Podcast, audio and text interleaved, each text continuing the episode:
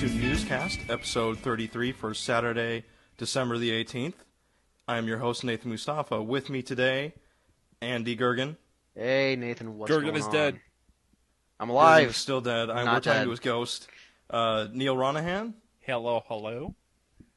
and special guest, very special guest, Mr. Grant. I'm special. Grant, Yeah. this is like your this is your second episode of the newscast, but your first Yes. in like 31 episodes or something ridiculous like that. I it was, Yes, like, it's been a while. March, April. Mr. Uh, Mr. Zach Miller is is in Hawaii. Um, Zach Miller is dead. Yeah, Zach Miller just drowned in Hawaii. Sorry, Zach. Miller Zach. is dead. I won't start that again. No, let's not. Let's not start that again. Let's let, let's But not say he something. we'll- Actually, might be the chances of him being dead are probably higher than the chances of Andy being dead last episode. a fair point. I'm just saying. My internet connection is a little more solid now, so hopefully, uh, well, at least it seems to stay have been. So here's hoping that my call lasts for the duration of the hour-ish podcast. Do you want to start testing your uh, your internet prowess with the news, Andy? Hey, I would love to do that. Go. We're we're um. Oh wait, before we do that, we should probably like set up the episode a little bit. This is going to be um a feature episode, so to speak. We're going to have a little bit of news and, and downloads as per usual in the first bit, but um before too long, we're going to kind of put a halt on that and and hop into what I would refer to as the first of two parts. That's that's my personalized title for it of uh, the 2010 best of list for the newscast crew. Yes. Um, and so- Grant and Karl. and Grant and and Karl Castaneda, who you may recall uh, founded RFN. Well, not founded, uh, hosted RFN for forever and a half, like seven years ago. Karl will be joining us next week. In two weeks. I had a gigantic scare related to Karl. Um, there was like an internal email thread going on in the staff email, and then people posted the uh, the PAX panel, and Yes. um, up until that point, I had seen like a picture of Mike, and for some reason I thought it was Karl, and so I saw that video, and then I heard Karl, and I saw that it wasn't who I thought he was, and I just flipped the hell out. I felt like my mind had been violated. It's- it's It really ridic- weird. Like it's really weird meeting people that like I've heard on podcasts and didn't know what they looked like. I Like- guess. I mean, see, when when I met you guys, or when I saw you guys briefly, some of you at E3, like I, you know, I hadn't seen you, so it wasn't like weird to me. Yeah. But like, this is like seeing uh, like a book character on the cover of the book, and then seeing the movie of the book, and you're like, what the hell? It happens every time you see a radio DJ in real life. Yeah. Oh yeah, Oh yeah. They Oh, always they always have a face for radio, you know, for the most part. So uh, yeah. Not saying that kinda about Karl. No. I, I, no podcasts that- and radio are different. right. Uh, podcasts are just a bunch of suave, uh, Podcasts Yes. are full of hot people. very beautiful men. Yeah. yes, indeed. Yeah. But anyway, uh, yeah, this is going to be the first first of two parts for Game of the Year. We're going to have in each episode. We're going to go over some news. Probably not that many what you're reviewing stuff, mainly because it's kind of the end of the year. We don't have as much stuff to talk about. But Except Yeah. for those of us that have put off our reviews endlessly. yeah, I mean, Yeah, I, we'll yeah. all have, there will be uh-huh. reviews from us trickling in. It's just that we've gotten to the point where none of them are really that interesting. So unless something's interesting, we're not going to talk about it for these for the rest of the year. Save the least interesting for last. or for never. Save the least interesting for newscast. yeah. let's go ahead and uh, let's go ahead and hop into some news here. Um, first up, we're going to talk about a little bit about the uh, the NPD numbers for this month. Well, actually, for last month, for November 2010.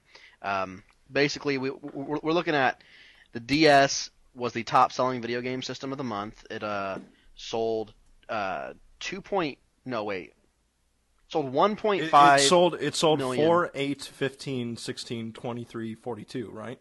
Yes, exactly. It sold a curse.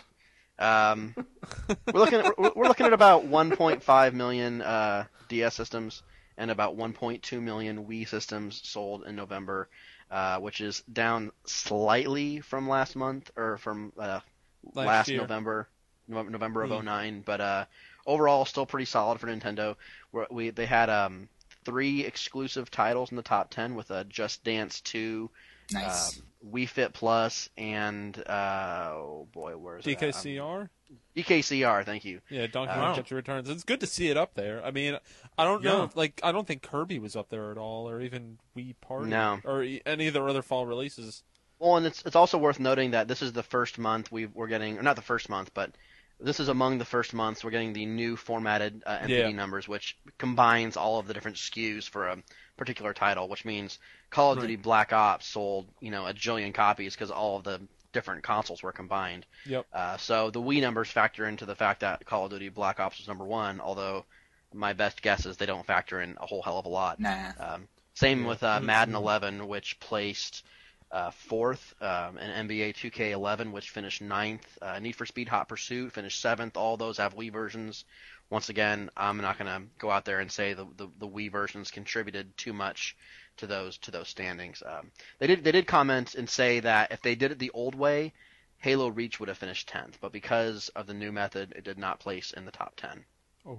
Um, but So- is that right, or did I have that wrong?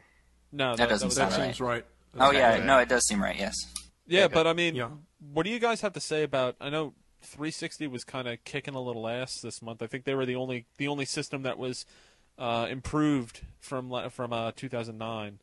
Um, Yeah. I, I will go out. I will, yeah, I'll go out Yep, and, on a limb and say I will uh, eat my words a little bit about Kinect. I, I've said from the very get go of Kinect and Move that neither one would would sell or be worth talking about a year after it launched, and it looks to me like the Kinect may be actually proving me wrong on that. Move doesn't Yeah. appear to be going down that Kinect path, but- seems like it, it's it's got a great um, holiday pull because anybody Yeah. who wanted to, to buy a Wii for their kids has already done it.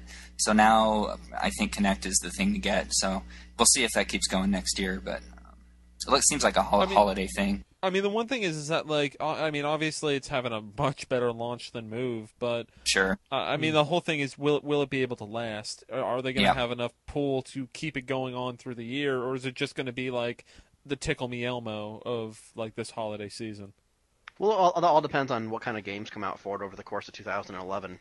Yeah, I'll be honest. I, I, I think what they're hoping to do is sell a giant glut of them to the casual crowd, and then tr- something is going to come out later, some big exclusive title, and you're you're probably not going to need Kinect to have it, but you're probably going to want to have it. Yeah. And then they're going to try and get that extra, you know, boost from the the core gaming crowd. In all honesty, a lot of the uh, the Kinect games that they showed off at TGS, like uh, from the Japanese developers, like uh, what was there? There's Project Haunt. Eden? Oh no, that wasn't there. I'm sorry. Uh, I forget I forget all the Um. games that were shown off, but there was like the one that's like Steel Battalion for Kinect, and they had the one I think there's something from Grasshopper, there's something from Sega, and those were the first games that actually looked like they might be interesting. Except for it should be noting that I don't think any gameplay has been shown from those games. They were basically just like this Yeah. game's gonna come out on Kinect. It's coming. Done.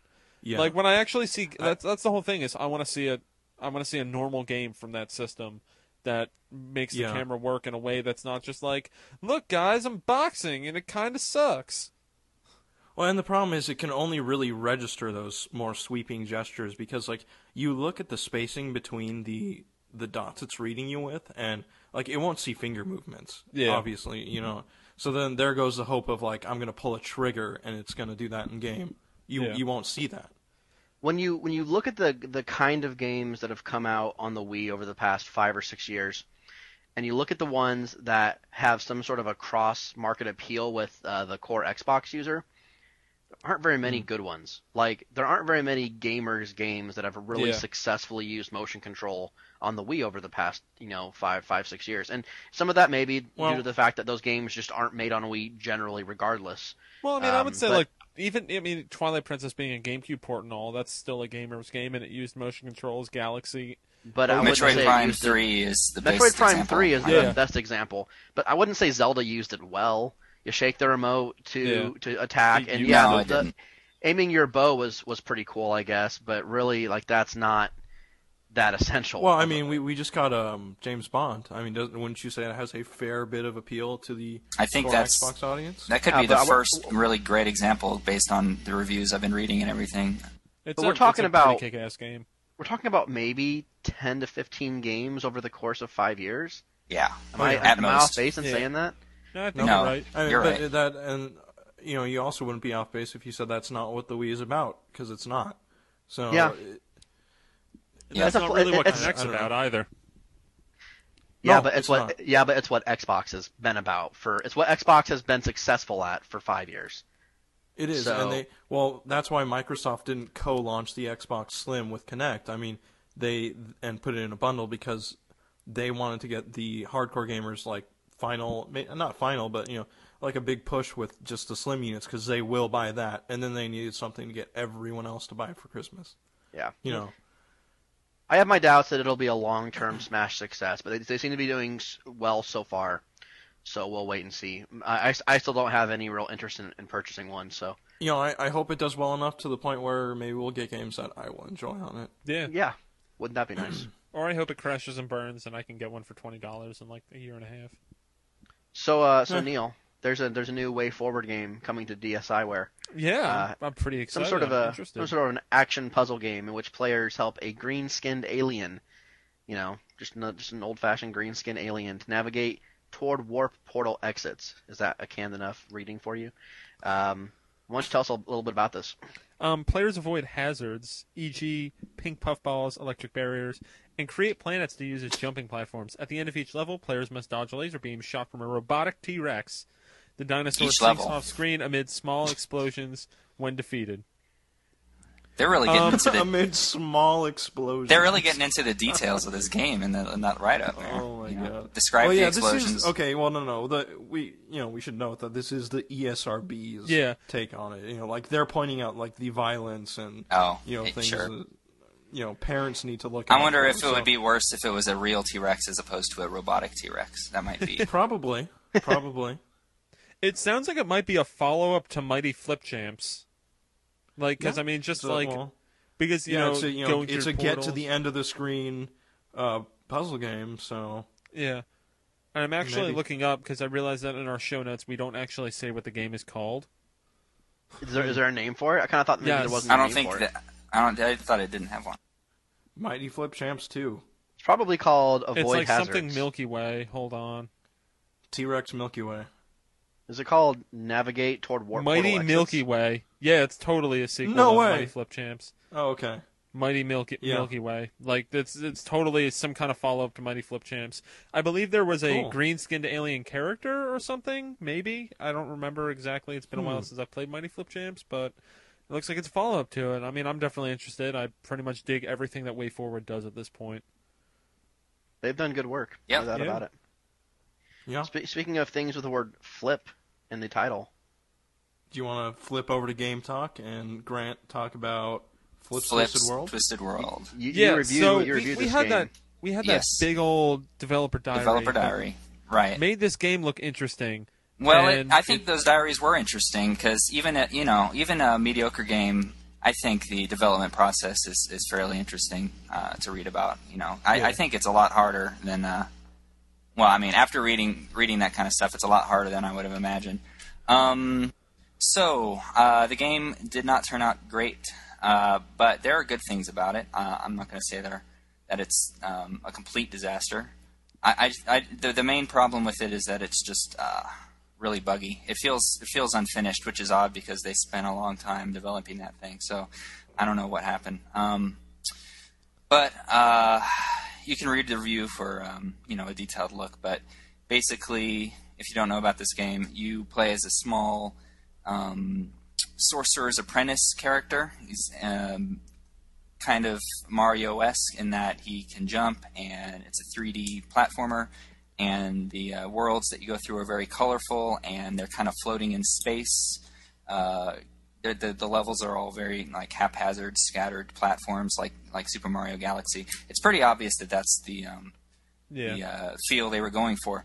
Uh, and it has a interesting, um, cool mechanic in that the uh, the whole premise of the game is that you go through and you have to flip the world around to uh, to get through the levels. Um, so all that really amounts to is it makes your character uh, able to walk on walls and ceilings.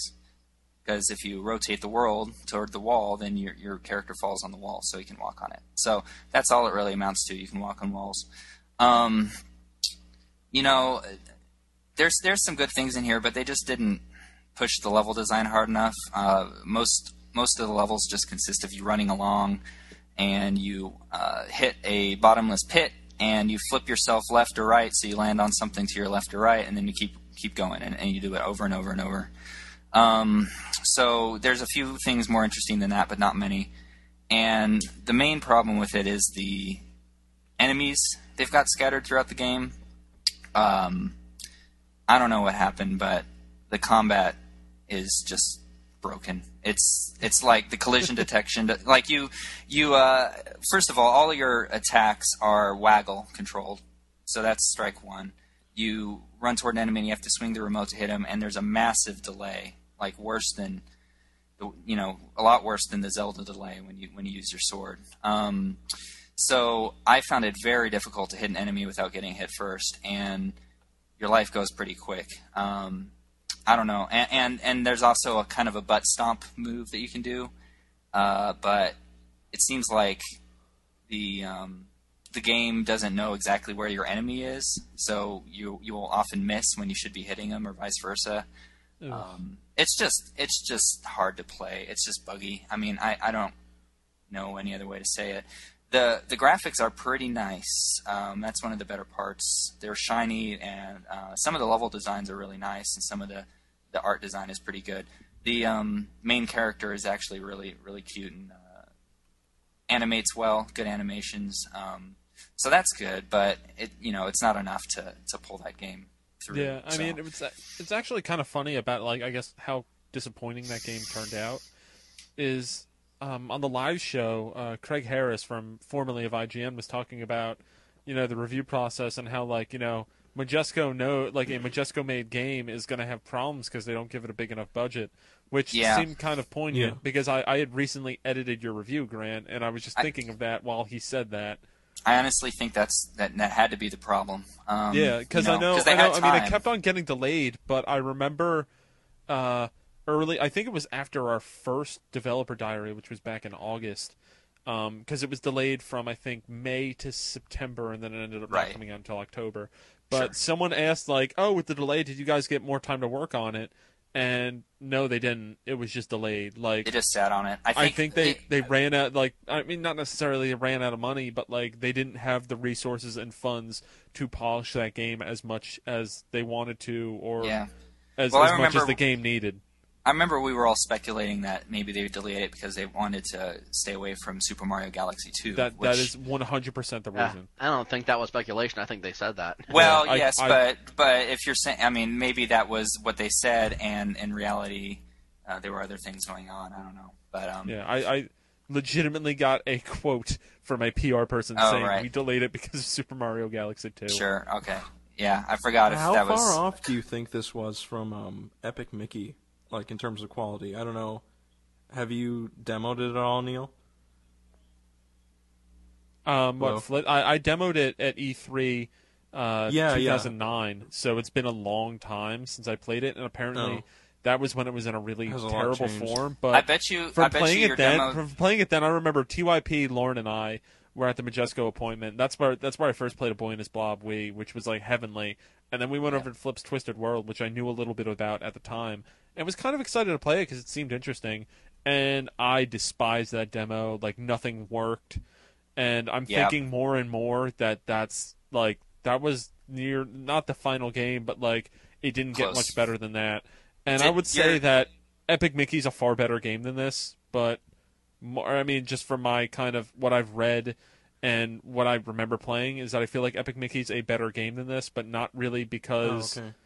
N- not saying Epic Mickey's amazing, but saying that this seemed to be really buggy and shitty. it's Because just Epic yeah, they, Mickey's not buggy. Oh. they polished Epic Mickey at least. I would, it Yeah. Okay, like. I I just thought that Epic Mickey's controls were borked because of the camera issues. Um, The camera And that issues are the worst like- part of the controls. Other than that, I didn't mind the controls.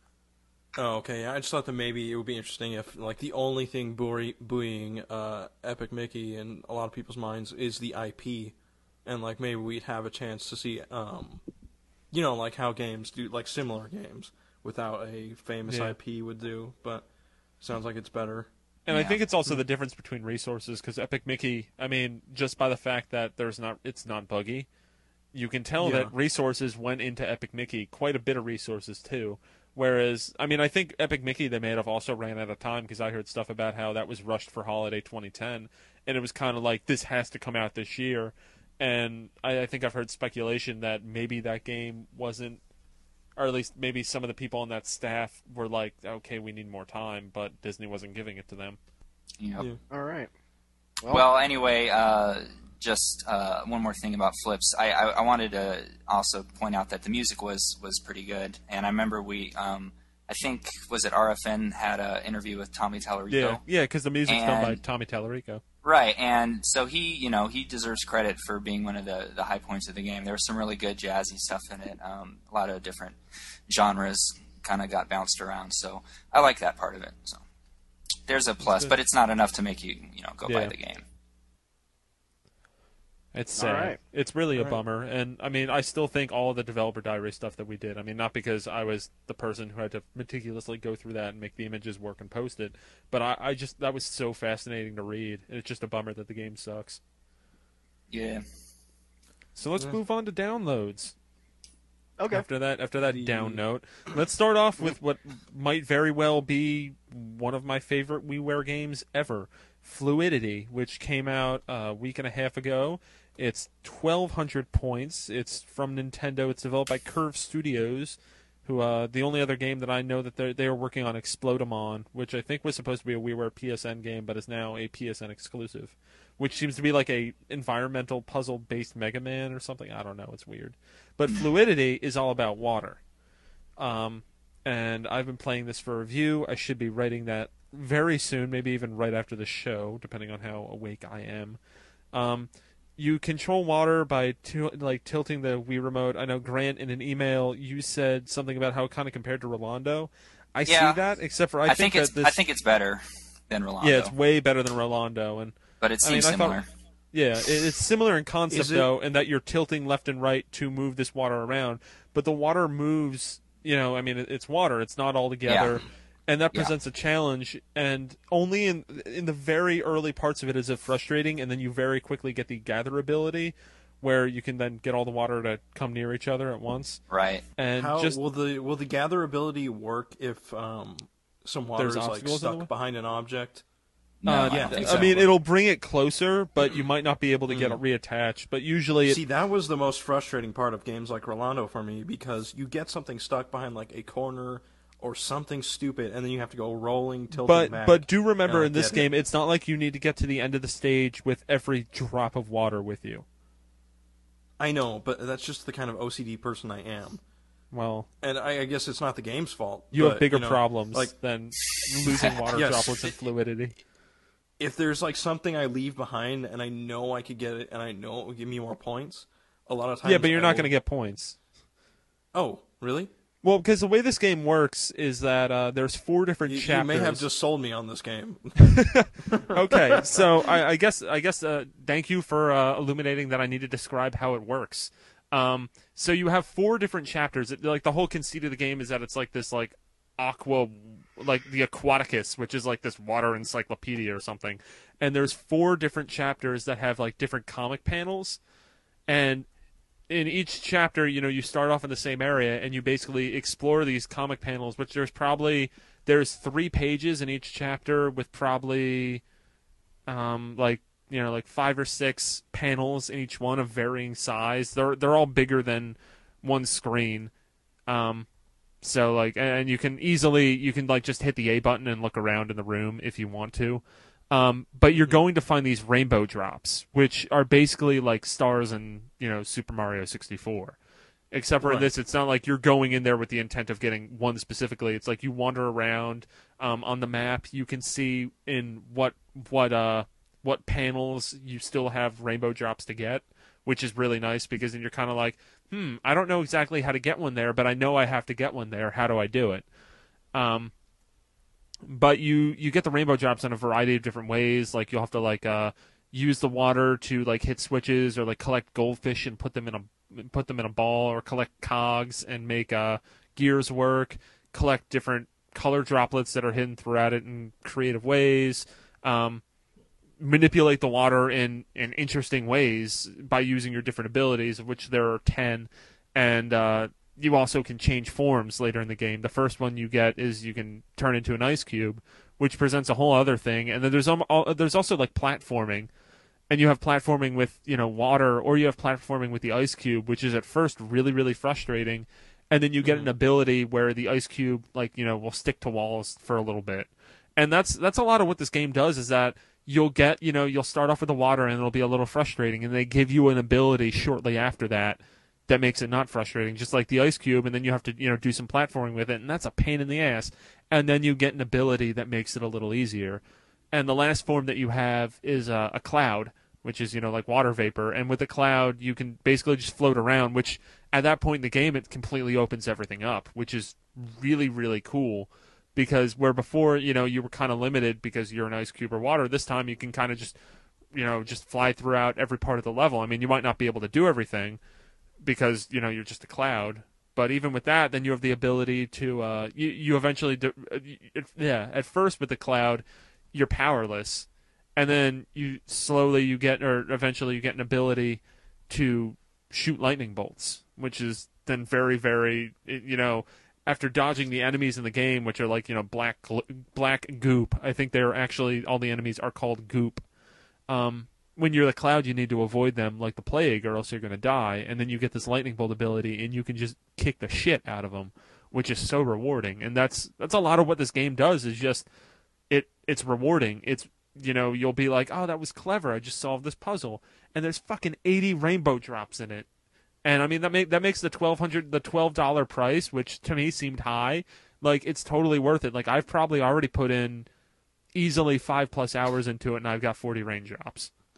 So you you measure a game's value by the amount of rainbow drops that are contained. Yeah, I mean, yeah, I guess I'll do that. Geez, Resident Evil 4 sucks then. Yeah, there's I no rainbow drops in that. There's so, So many if- like if- every other game sucks except for Fluidity now. But I mean, like there, there's just a lot of content. It's basically like you've got 80 stars and like like 80 stars in a S- Super Mario game, and it's 12 bucks.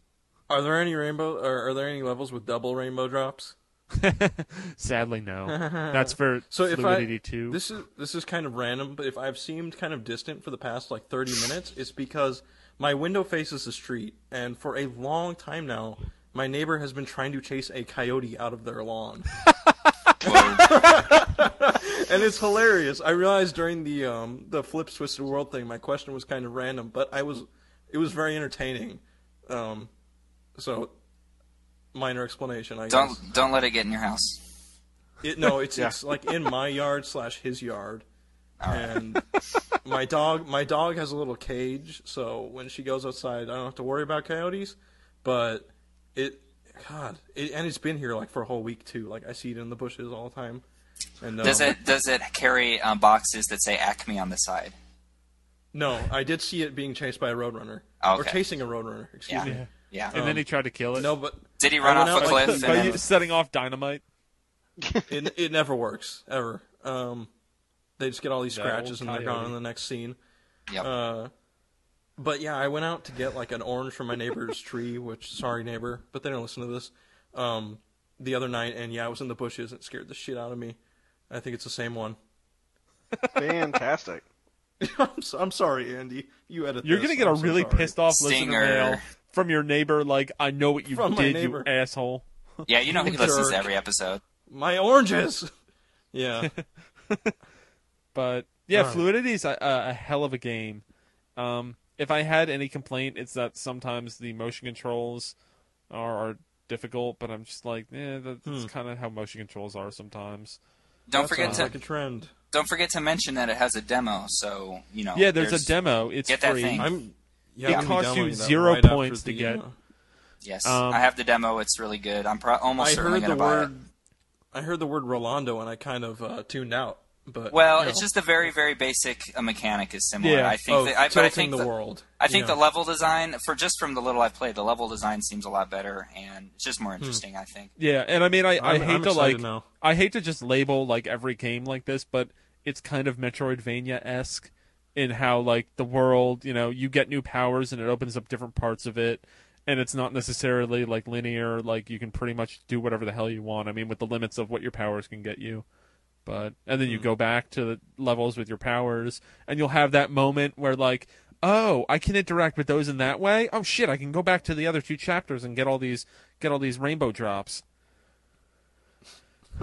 Sounds Rainbow good. drops. There's also puzzle pieces you can get too that unlock like little like playrooms. I only have one of them unlocked right now, where it's just like I have to go get fish around the level and put them into a fishbowl. Um, it was kind of So fun. I guess um, speaking of iPhone games or comparisons to them, the next WiiWare game is Lilt Line, which is um, actually a game by uh, Gaijin Games, right? yeah, I, I don't think they developed out it. It's actually it's the first one they're publishing. Okay, okay, yeah, because it And I came think out they- on the it- iPhone earlier this year. Yeah, Um, and, it was uh, I think okay. what Gaijin Games is, I, I- they may have like developed it for Wii, but they did not develop the game. They're publishing it more. Okay, well, the style is kind of re- reminiscent of a Gaijin game. Anyway, oh yeah, so definitely. I can, see, um, I can see where they, you know, how why they picked it up, and it was pretty well received when it first came out. I don't know how it translated to WiiWare though. Yeah, I mean, I haven't checked it out yet. It just came out this week. Um, there's a demo out for that too, which I plan on checking out Dang. uh, as soon as I play Fluidity, and then check out the Jett Rocket demo that I downloaded two weeks ago. Um, Now, do we know if these demos are limited time still, or what's going on um, with that? it depends on what ranking they get. I know a, a bunch of developers have kind of hinted Oh, at it. I know? Gaijin Games is actually one of them. That if they get like a bronze, like forget, it's higher than some sort of rating because after you're done the demo, you can rate it. If it's higher than that, then it'll stay up. But if it's not, it'll disappear in four weeks. that is such a weird way to do stuff. I know. It wouldn't What be that the weird if they would just always have demos of the top four games or something like that. Yeah. Sure. Yeah, that would- why that do they be have cool. to turn into like freaking Club Nintendo? Like, Yeah. oh, I didn't get my platinum ranking, so goodbye demo. Now no one's going to be able to try my game. yeah, and you know, like, what if people are asses? People do that all the time to like games on Amazon, you know, and downrank them because of like, Yeah. oh, they didn't patch in WSD controls or something. You know, uh, that's Yeah. annoying. I'm but sorry. but Lilt Line is 500 points. It's a music game. Um, so how exactly did it play on the iPhone, Nate? Did you play it or I did don't you remember. Just, seen it? I I played. No, I I did play it, and I I think it was something like musicy, but I don't I don't even remember. yeah. Um, at this point, I there's. so I'm many sorry, everyone. We, we should have looked this game up. No, I could go back and play it. I mean, I still have it. I I don't know. I know. I, should've. know it's it, it's like a rhythm game, but Yeah, I feel like we're so many the bed iPhone So let's just move on. Um, let's move on to fireplacing. I got the demo for this. Uh, there is no So- demo for this. You play some Oh, fire? How, shoot. how's Um, what work? it is is that you have you spend five dollars You are an arsonist. or five hundred points, go about and placing then uh, you can then put a fireplace, uh, like a fake fireplace on your TV, and you can like have it on during dinner. That's and- not what Is this is. Oh, no, I it's heard not. about. I, I've heard about this. I've heard it's awful. That cannot be Yeah, true. it's from is that true? it's from like Comer Yeah, Entertainment or something. They were talking Uh-huh. about this on the Joystiq podcast last week. Actually, Yeah, apparently, it's not only is it and not only is it only that, it's a really really bad version of that. How do you mess that up? How do you, you seriously? can. I, I believe you can get. A It's better like the version on fire's, like, Xbox drawn Live Indie on. channel.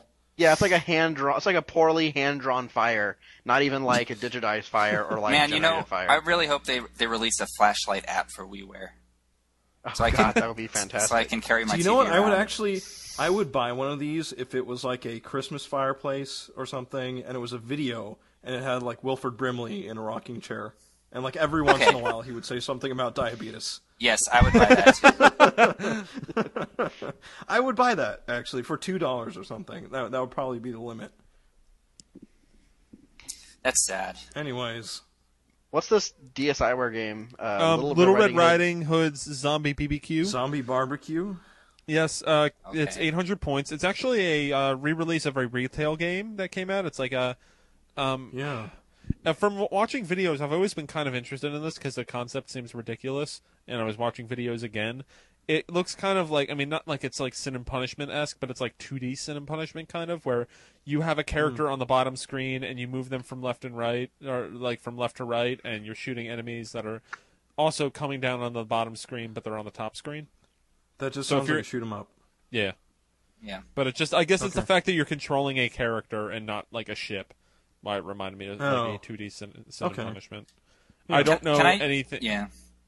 Sorry, can I just say enough with the zombie games? I love zombies, Yeah. but I agree. uh, I don't know I what complained happened. about that a lot, and then I got sucked way into Left 4 Dead 2, and I Well, you know, Left 4 Dead 2 came out back. You know, I mean, I'm talking oh, about I just played the- it recently. I I'm just played it talking recently, about just yeah. in the last six months. uh, Like also, it seems Valve like can do whatever the fuck they want. They're Valve.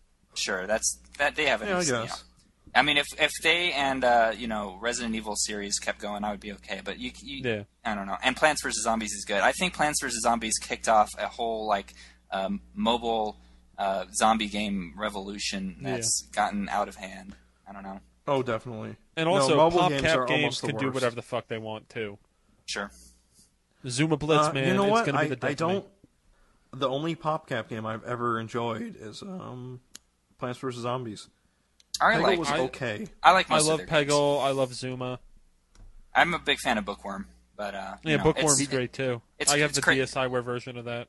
I, I don't think there's any better games to just kill time without thinking at all than uh, Yeah. those, than PopCap games. Except for for Plants vs Zombies is actually kind of difficult toward the end, but yeah, Yeah, I think that's why I liked Plants vs Zombies a a little, little bit. more. You kind of difficult. Yeah. a little more heady, but definitely you know it's still it's still a pretty easy game. All right. Sure. So We have three Virtual virtual, console. console. games. yeah, right? uh, there was a week where we had two. They were two virtual console arcade games. Uh, we got And Wolf guess how many of them are Neo Geo games?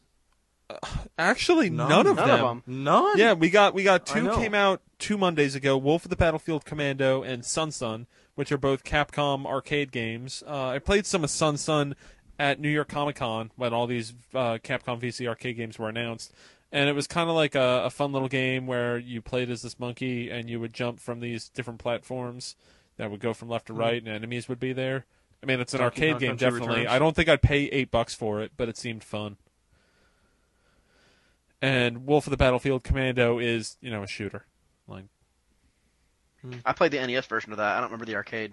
yeah. By I- I shooter, do you mean like a like a like a side-scrolling shooter or a? It's like it's it's like Ikari Warriors. You ever Yeah. that? It's actually No. very similar to Ikari Warriors. I yeah, believe. it's it's overhead. It's overhead. vertical um, scrolling.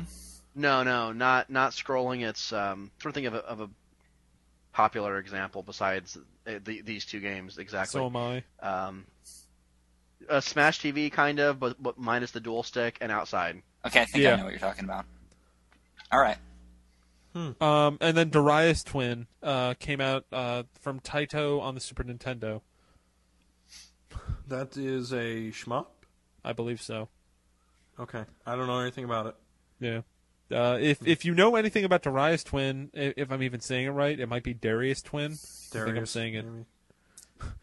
Darius Twin. That's right. If anyone has any fond memories of Darius Twin or any of the virtual console games that were released this week for that matter, please do write in because I mean sometimes we've played these games, but at this point when it's kind of like the cream of the crap on virtual console, we haven't. So if you have any thoughts on them, write in. And now speaking of that, let's get to our listener mail. First one from Controller Flex. I will read it, I guess. Yeah, go for it. titled uh, Sup Fellas. For suggestions on the not so quite new but added direction that you are all planning for the new year, most of us love the unintentional bullshit that happens between the planned events.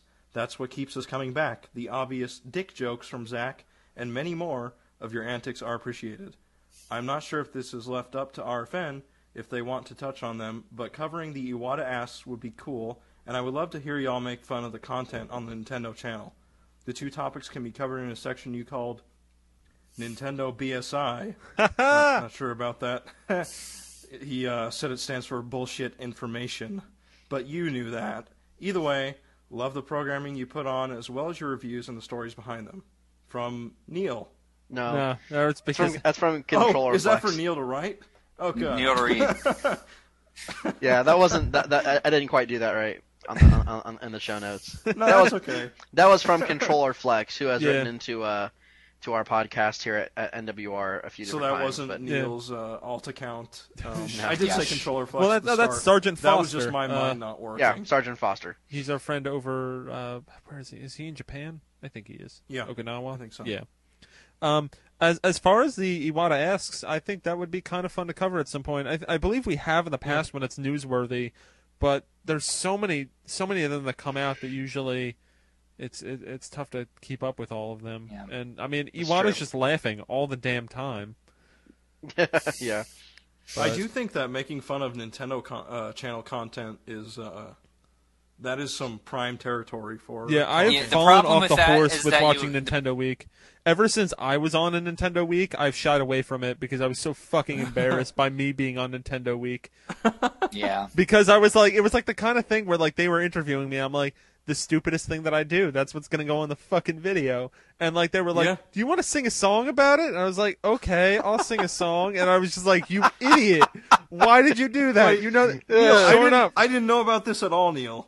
Yeah, it's back when I was in the Photo Dojo tournament. Holy Uh, crap! Uh, yeah, I, Really? I and I, I run into fucking Gary and Allison at like every New York event, and it's always there was one time where Gary just like fucking bailed down the stairs at Nintendo World Store.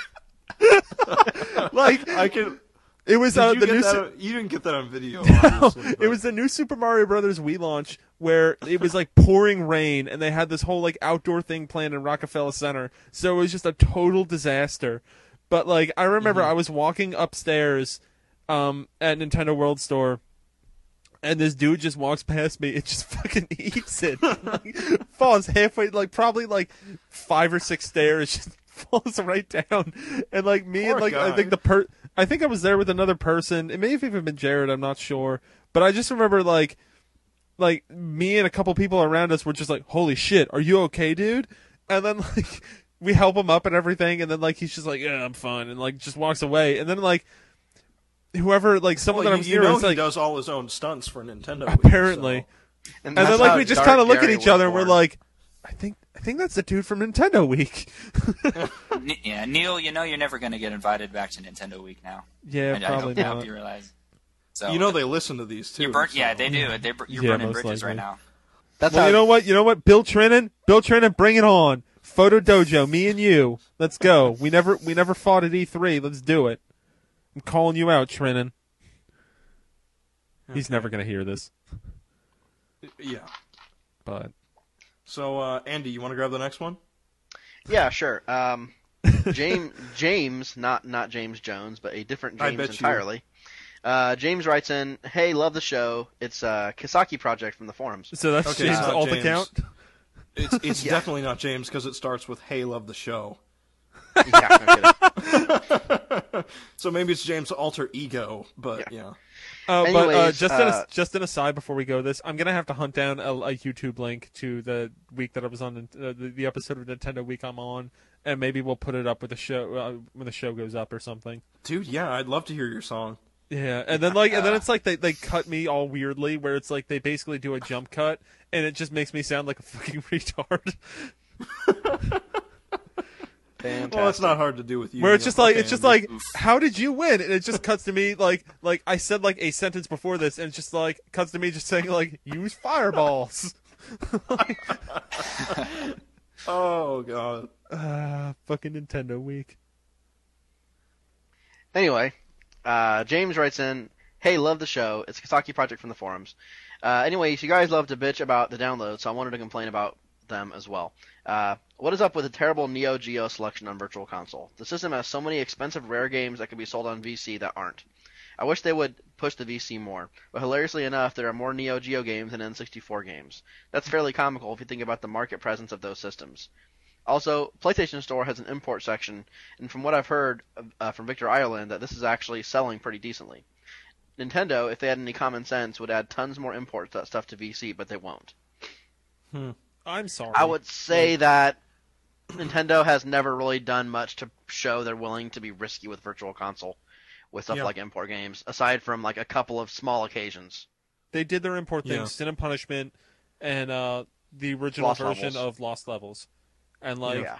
there's been some other import games here or there. Like I think there's that Milon Secret Castle sequel or something, and like there there's a few others. Like, well, isn't Cho Aniki an import title?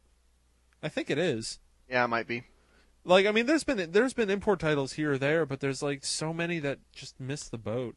But then again, Yeah. But then again, he brings up PSN, and there's about like 20 like PlayStation One uh, RPGs. Like I think Chrono Cross just came out over in Japan, and like um, North America ain't getting shit from that, and it's like basically a who's who of like PS1 RPGs that are not coming out in North America but are out in Japan. Hey, and I you know what? Europe We too. we're not even getting the the non-import games that I want on PSN. Yeah. Yeah. For you know, I, I want Vagrant Story. What the hell? Yeah, I That's, think no, that's something I. well, no, haven't it's been not able even import games, but just games in general. Like Vagrant Story was. That's yeah, that's what I meant by Yeah. mentioning Vagrant Story. Like we're not even getting all the things we want, and like So- even for Virtual Console, like where's Pilot Wing sixty four? Like before you start worrying about all the import titles we could get, like hey, let's get all the stuff that did come Yeah. out that we How still about how haven't about some. Contra hardcore action on, on I Genesis? actually, Sure. I've never played Contra Hardcore before, but I got it off of Goozex because of uh, what Nathan Fouts said about it on RFN. It's still Yeah. sitting there. I haven't busted out my Genesis yet. I really want to play it though. also uh, Castlevania Bloodlines. is on Virtual Console, isn't it? I don't know. I don't good. But believe you know it? There, is. there are also a lot of Final Fantasy titles, uh, Dragon Quest title. Actually, they'd have to import, you know, like Dragon Quest three and stuff. Yeah, But I think putting up Dragon still, Quest One yeah. would be cool as shit. they, I mean, from a historical standpoint, have they not done that- that? Have they? No, they've only put up Final Fantasy one, huh? Yeah, Final Yeah, Fantasy yeah. Where's One Dragon- and then Dragon Warrior two 1 and slash 2? four, You know, and then Mystic Quest. I guess Square Enix is still releasing stuff on Virtual Console though, so. I I mean, Taito, s- uh, Darius very Twin. slowly. That's, I mean, Taito's owned by Square Enix, so. yeah. I mean, I know we're not going to see stuff like Chrono Trigger because of the remakes, but you know, I would have said that for Final Fantasy one and two. So you never know. It just seems Yeah. like there's not too much motivation. And I don't know if it's sales, but I can't imagine the investment's that big to Yeah. you know get something on there, you know, that's going to run on the system anyways, and then sit on a server somewhere. Yeah. I do don't find it ironic that the episode that we read this and he complains about Neo Geo games, there were three Virtual are Console none. games and no well, he's Neo not. Geo he's games. not complaining about the amount of Neo Geo games. He's complaining that we have so many, and that he's not getting the ones he wants. Yeah, we have more Neo Geo Um, games than N64 games now. Yeah. I- I'm not sure. I'm not really familiar with the Neo Geo, so I don't know what big titles are missing. Like I know they got a lot of arcade. Just like games, shit with know, huge sprites, right? Well, I, I'm not sure that there's a lot of like Neo Geo RPGs or anything, but I know there's at least a couple more really good King of Fighters games they could be putting out, um, and probably a couple Yeah. more Metal Slugs they could be. I mean, they have they have these things. Some of these things are in collections. Why not put them on Virtual Console? I don't. I, I'd rather get it digitally so it's on the system rather than Yeah, swap discs right. to play it off a collection. I mean, that's why I that's even I, I've even been thinking but- about uh, Super Mario All Stars, which uh, well, we're not doing new releases, but hey guys, it's out, it's thirty bucks, and like I don't Yeah. want to get a fucking disc of Super Mario All Stars. If they threw that up in Virtual Console, even if they charged a little bit of a premium for it, I'd probably get it in a heartbeat. Yeah. Yeah, you know, it is you know a great value. So if they wanted to charge more, I would really, If they- I'd understand it. Yeah, You know, and plus they offer the games individually, but you know, without the added stuff. What if Yeah. they? Uh, what without if the they? savability and the spruced up graphics. Exactly. Wouldn't it be something else if they if they sold some DLC for uh, the original NES versions of those games to give you the better graphics? A 200 point pack. Wouldn't that be something else? Man, you were a You'll dreamer. never, Oh, you'll you never see would- that. But man, You're living in It'll wouldn't never that be happen, but yeah, hey, Yeah. you know what? That's a good idea. Sure. I mean, I've, I I Keep kind of Goergen. I kind of want to get Mario All Stars, but I have no real reason to want it because I already have Yeah. all of those games on Virtual If- Console. if as much I as I love if Nintendo, I was- If I was like, I guess rich, like stupid rich, I would totally get it. But I need to be a little course. fiscally responsible. well, yeah, you know, as much as I love Nintendo, the way they nickel and dime us off of our nostalgia is shameless. it yeah, really, really is. know. But It- that's a it lot is- of companies too. I mean, yeah. That's that's great. Look and at they the Sly collection, Yeah, or even Yeah, God of War collection. I don't. mean, it's I good. don't blame them at all. I mean, It- if, it- if you, sorry, it's go great. The, the the problem is the necessity for those PS2 collections arose from Sony's own you know screwing of their Yeah, things like the backwards Sly collection doesn't doesn't really bother me that much because there's a legitimate interest in having some of those games on the PS3 on one disc. Yeah, Yeah, Um, and I, it's and I personally enjoy it because I never really played the Sly Cooper games. I only played the original God of War. So getting, I have God of War collection. I intend to get Sly collection one of these days. Um, I, like those have a been lot. looking at Sly Collection as well. I, I went to the store with the full intent of getting it um, a while back, but I ended up getting the first Uncharted instead. But yeah, you know, it, I think those games have added value. The HD Yeah. graphics and I guess 3D for some crazies. But Putting them all on one disc is added value as far as I'm concerned. Yeah. Hey, That's I have true, a I yeah. have an off topic I have an off topic sort of question. Does anybody On have newscast? No. Yeah. That's I'm sorry. I'll I'll stop. No. Uh, do, do any of you have? This is sort of uh, you know in the same vein. Do you any of you have the Metal Slug collection? No. No. No, I don't. I was kind of thinking about going for that, but I was just wondering if, if you guys had it. So I don't know. I'll read I up don't on have it. it. To me, the Metal Slug games are all kind of pretty The similar. same, yeah. You know, I, I, Yeah. I'm fine with that if it's just like basically, if I like the gameplay, uh, then ten versions of that is is you know cool by Yeah. me. But Sure, they're all pretty good. I mean, If Metal you can Slug find a a good price shooter. for it, I can't really see it being a bad deal. I don't remember Yeah. hearing terrible things about the port. I remember wanting to get it when, around when the Wii first came out. yeah, I'll probably look for it. So that probably wraps up what James had to ask. I, we don't. So we want to see some of the Metal Slug games and King of Fighters on it, but how about I some more know. N64 games? I mean, Yeah, like I, my main concern is like, hey, let's get the Nintendo stuff that we still haven't gotten on there. yeah, You know. definitely. definitely. Saving how it for 3DS. How about some uh, Gauntlet oh Legends my god! on, on don't, N64? don't remind me, Neal. Uh, that- any any third parties on N64 would be nice, please. Any really, Yeah. just Yeah. a single Yeah. one of them would be fantastic. Gauntlet Legends, I play one? that. Hey, let's Uh, get like Mario Party 2 up in there. Yeah, well, that's coming out in Japan on Christmas Eve. Oh, really? It's not here. So Yeah. Yeah. Huh. Or Europe and Christmas I don't know. You know what? One of those they put out they put out Castlevania 64, I'd buy that because I oh, played Oh, it on the cartridge. I, I remember that game. That was I had a good time with it. It's widely hated, but I enjoyed it. I'd Yeah. play it again. I was young, so that's probably why I enjoyed it Yeah. because I was stupid. But Well, uh, let's go ahead and take a, uh, a little break, and we'll come back with our uh, part one of our feature discussion.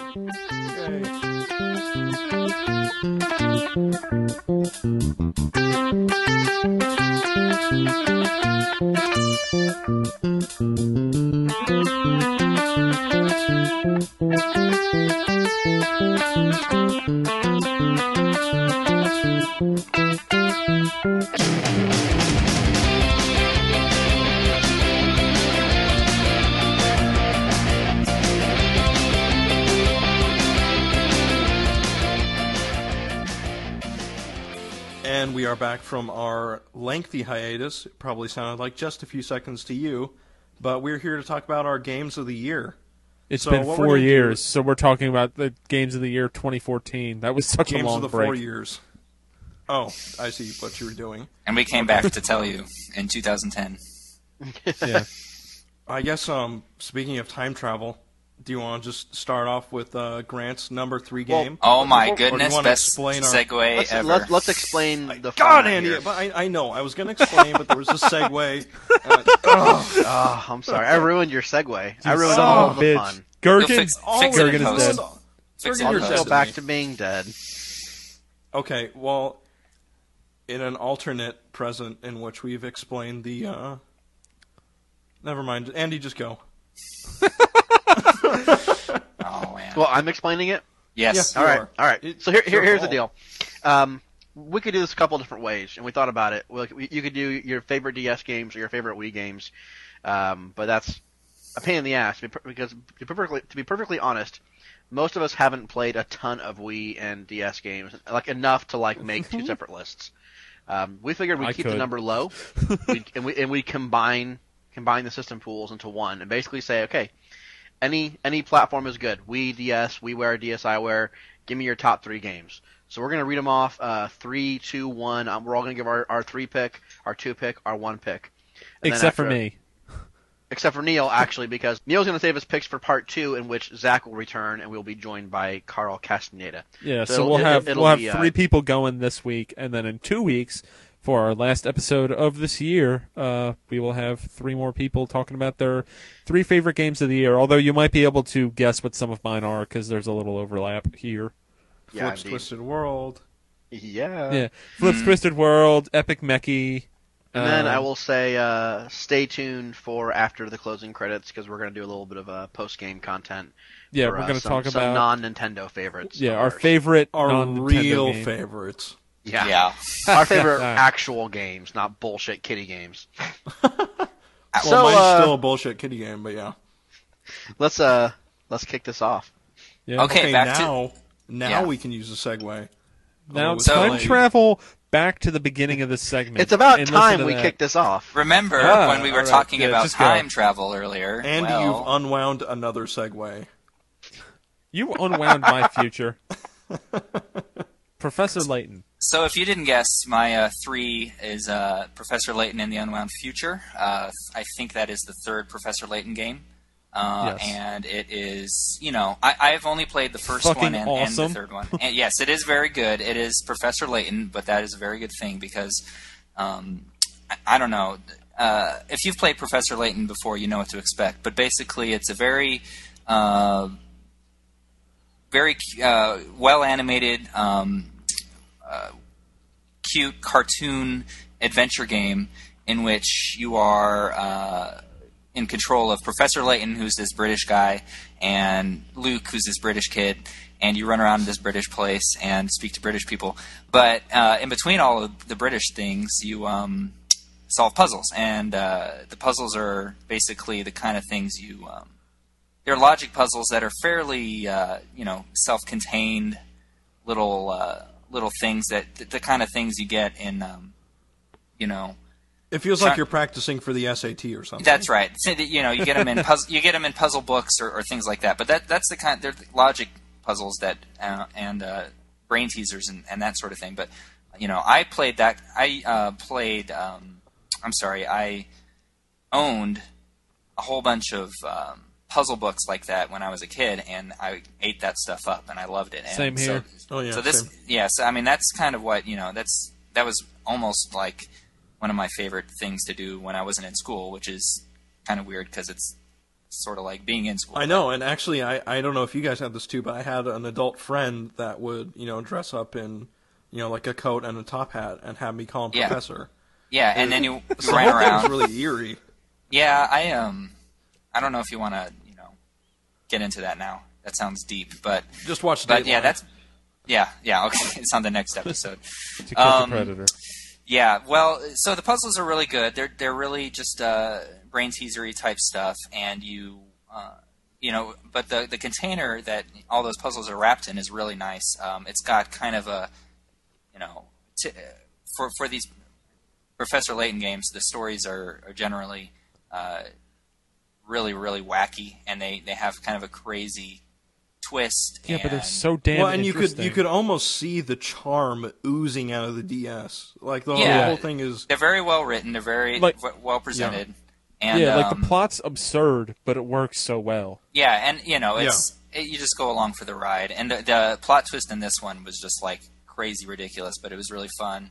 So, Yeah. Grant, Um, how is it? How is it different from? I know James has already discussed Yeah. Unwound Future on RFN, but you know, like, how did you find it different, or maybe more appealing than the other two Layton? You games? know, well, I've only played the first one besides this, uh, Okay. but I, um, you know, it seems like uh, the puzzles. Uh, James already mentioned it, so I'm going to basically repeat what he said. But it seems like the puzzles are less um, Bullshit? Kind, they're kind of they're yeah they're kind of less like mind mind games. Uh, that's not the right word. They're kind of less. Um, Cheap. uh, they're less about would say. tricking you, and they're more about actually solving a puzzle. yeah. Right, the ones that are more, yeah, exactly. And James gave a good example of it the last time he uh, talked about it, where um, basically, you know, the correct answer is actually one of the ones that is not uh, presented to you as as a choice, and so you Yeah. kind of, you Yeah, know, we've it's kinda, lot It's like an in entire yeah. test where all the answers are none of the above. yeah, sure, And you're but just you know freaking that, out. and that happens in this game, but it's not uh, very often. So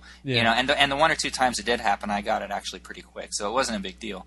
Uh, and actually, I should say that one of my favorite things about this that's different is you, I don't know if you remember um, uh, the little mini games that you kind of collect along the way. Oh, they're that, so that, awesome That are in this one. optional. Yeah, the, the ones in this game are really good. There's one where you um, get these tracks and you have to set up these op- these arrows and, and things on the track and run a toy car through it and get to the exit. And they're really hard and they're really good. Uh, and there's another one where you have a parrot and you have to bounce him off these platforms uh, to the end of a level, and you have which to are place. really some of the later ones are really devilish. I know. I I'm really I'm stuck on a bunch of them actually. Diabolical here. almost. diabolical, and and they're in a box, sort of. Um, I really didn't like the hamster mini game from Diabolical Box. I thought uh, like I, I thought the voice for the hamster was just so ridiculous that it made me laugh. I usually play Professor Layton with the podcast, so I I'm not sure about that, but I was yeah, doing did the review like for the- it, so I, Yeah. I made sure I listened to the sound, and that was just like, Oh, "What are yeah. you saying, hamster?" Oh, and Neal, are there any other mini games that I'm forgetting? Because it seems like there might be one other one. There's a third one, but I forget what it is. It's been a while since I played the game. But uh, but they're good. I they're mean- very good. I think they're Yeah, better than I the mean, ones in the first game. I what say. I gotta say about the Professor Layton games is that I know some people bag on them for, especially like because this is a these three games are are a trilogy, and about how like they're not really that different. But to me, each game like from one to two to two to three, like the the improvement isn't so much that like the game's drastically changed. It's the same style of game, but it's just bigger, better, and better. Like Yeah. I made the comment in my review of the second game where it felt like a really well done movie sequel, and the third one Sure. does the same No, thing yeah, where it's see like, like you know, it's familiar characters. They're put in a new environment. They're kind of like reduce. I mean, it's it's like really really well done movie sequels. Sure. Where, of course, you know it's not going to be a completely different game, but it's just everything is so much more refined this time, and Sure. everything's presented so much so much better. Like the Yeah. integration between the puzzles and the story in the third game is light years beyond what it was in the first game. Yeah. And even the story in general is way better than the first game story. And like just to give you a hint of the ridiculous shit that happens in this game, this is a little spoilerish, so just skip ahead like 20 seconds if you're if you're worried. Um, you you you turn a slot machine. You, you have a shootout Oh, at yes. a casino.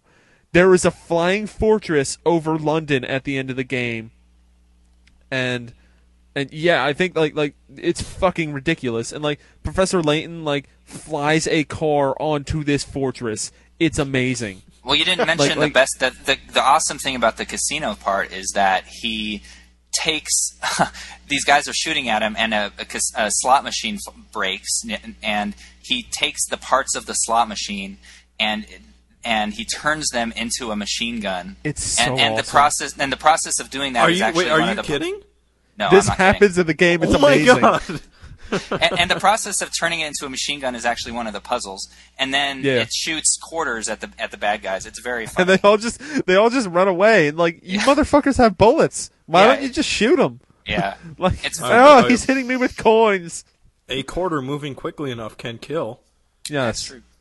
Um, and I don't. I- The story, I, like you said, the story. You know, it was, while it is ridiculous, it is very cool. And actually, I did not see that twist coming at like at all at the end Yeah. of it. Like it really got me. Yeah, like there, it's- there's so a it's very good. gigantic twist at the end that is, in all honesty, it, like it's it's a tearjerker. Like Yeah. it's just Oh, it- the very, like- very, the very, very end is really good. Yeah. holy the- shit! Like Yeah. It both flipped and twisted your world. it Oh my did. gosh. See, Like I, it really I did. I kind of stopped playing the second game pretty quick into it. Like I had the second game.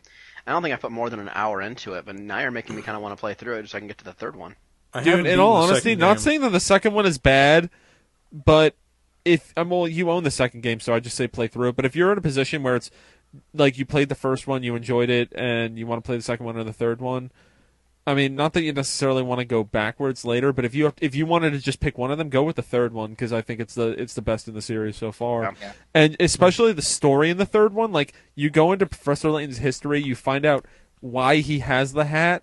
Oh yeah. And it's just like really like just the emotional payoff at the end of that game. All for of as- the burning questions. yes, as, as, I've stu- as stupid as the story gets at times, the emotional payoff at the end of that game is is really incredible. Neal's it because he has a third eye? Yeah, actually, he's he's weird, and he's got horns sticking out of his head. I don't know. It's all it's all, it's all nanobots. Yep. Anything else to say about um, Professor Layton, Grant? quickly just wanted to mention that the other uh, thing that, that you know half of the charm of the game is the um, animation style. I think this has some of the best animation of Yeah. any g- game I've ever played. Just this, just the kind of British animation style. Um, Kind of like triplets of Belleville. like exactly. Studio Yeah, exactly. That that what yeah whatever that's called. That that kind of European animation is something you don't see in games. It's drowned out by you know anime and everything, which I'm not so into. Yeah. So it's really nice to see that. So I really like that. All Awesome. right.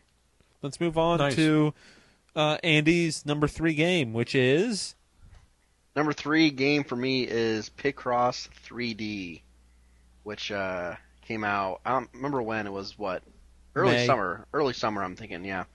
Um, of course, this is the the 3D block breaking, shape building, time suck that uh, you put into your DS, and then it's 12 hours later. Um, Oh my god, it's Yeah, so I love good. this game. I love this one too. it, it is It's incredible. Yeah, it is quite simply just one of the most absorbing uh, puzzle games I've ever played. Like you, you, you- like I said, you put the thing in your DS and you just can't put it down. Uh, I think that was actually the abstract for the review that I wrote, uh, which was you're never going to put your DS down again. Now, Um, Andy, I only played the demo. Do you think that the demo did it justice? I don't know if you played the demo. I or if don't anyone remember else if here I played. Has. I would assume the demo was probably just a tutorial, right? I, I, I haven't played the full game, so it was a tutorial. I don't know if it was Yeah. the game's tutorial. The tutorial. tutorial in the game is really long but necessary. Yeah, I would say Okay. that you have to play through a good. I mean, especially if you're entirely new to Picross, because the the the, the 2D version of the game that came out a few years earlier, uh, the the logic is largely the same. Um, Yeah. But I'm just wondering if it gets more complex. Like, will I actually get to sit and think, or is it like, go, Oh, yes. go, go? yeah, you start? will. You'll you will absolutely come across puzzles, especially towards the middle of the medium section. And that's that's one of the problems with the game is the the, the game makes you do a good like 50 puzzles that are fairly brainless before you get to the ones that'll make you think. Yeah. Uh, Hmm. So the game basically makes you. I don't know. I guess muscle memory is, is the way to put it. The game make, makes you commit some a lot of it to muscle memory before it really starts serving you some some um, puzzles that'll that'll stump you for a while. And Yeah. of course, the, the hard part isn't necessarily solving a puzzle. The hard part is getting a three star on a puzzle because you get one star for finishing it, and you get one star for finishing it within a specific time period, and you get a third star for finishing it with no mistakes. So to finish the puzzle quickly without making a single mistake is a whole other ballpark entirely. Well, You that have- sounds like you're just memorizing a puzzle. You're not solving a puzzle, right? Oh no, there's no memory. And once you get to these puzzles that are like, that are like you know eight by eight blocks by six blocks by ten blocks, you're talking Right. talking Yeah. hundreds upon hundreds of blocks. You you can memorize the first few steps, but you're not going to Not the memorize the entire thing. What's the ceiling No. on the Yeah. steps? Is it like 150 steps or something? Ten by ten by ten, so um, thousand, I guess. So that blocks. thousand steps. Wow. Yeah. Well, a thousand blocks. So yeah, I guess. However many blocks need to be knocked out. Uh, okay. No, That's yeah, still that's still pretty big. Yeah. it's if you think about if you think about 2D Picross, this is basically a whole bunch of 2D 2D Picross puzzles wrapped up in every single one of them. Like you know, if you have four, if you have like a like a four by four by four, that's actually four 2D Picross puzzles. But of mm-hmm. course, it's a little easier than that because there there are extra clues that that come with that too. Yep. Clues clues on on on the depth. But I would say like. I think I, I I never made it out of the. I know a lot of people solved the entire thing. I know Grant, you I think I solved everything. all of it, or maybe I missed one or two. my wife very close. actually solved Wow. every puzzle. yeah, in that Lauren and. I fought over Picross 3D for a very long time, in which like, like it was around finals too. So it would be basically like one person's like, oh, "I'm gonna go work on this paper," and the other person would be like, "Good," and grab the DS and like make sure like that. Like there was like one time where like I had it because we both have we both have DSs, and I had the game in my system and like went back to my dorm and then realized that she took the game out of the system and I was just like, oh. "What the hell? What's wrong harsh. with you?" Because like we just got to the point we were so hopelessly addicted to it and both of us completed all of it and to this day she will still open it up and like try to get better times or try to get all three stars on puzzles. We, she even downloaded like I think all of the DL all of the DLC as of like a month or two ago and I think they're still adding some more new stuff still. Oh, I need to open that back up and get some of that stuff. That's Yeah, they have they have a really cool Nintendo one that has stuff like Rob and Virtual Boy that you can Yeah. make in Picross forms. See, I think when when you get to the point in the game where I'm at, which is like I said, somewhere towards the middle or the end of the um of the, of the Medium. medium. puzzles, you get to a point where there really is only one correct way to progress. Like halfway through a puzzle, you get stuck, and there's really only Yeah. one way through, and the and that one way through is is far from obvious. Yeah. It all Yep. boils down to looking at some of the less obvious clues um, that are there. Like I've, I've I've come across puzzles where I sit there and I'm looking, I'm looking at it, and I'm looking at it, and I'm like, there's no, there's nothing here that I can do, and I'll I'll come back to it a, a day later, and it'll just it'll just hit me.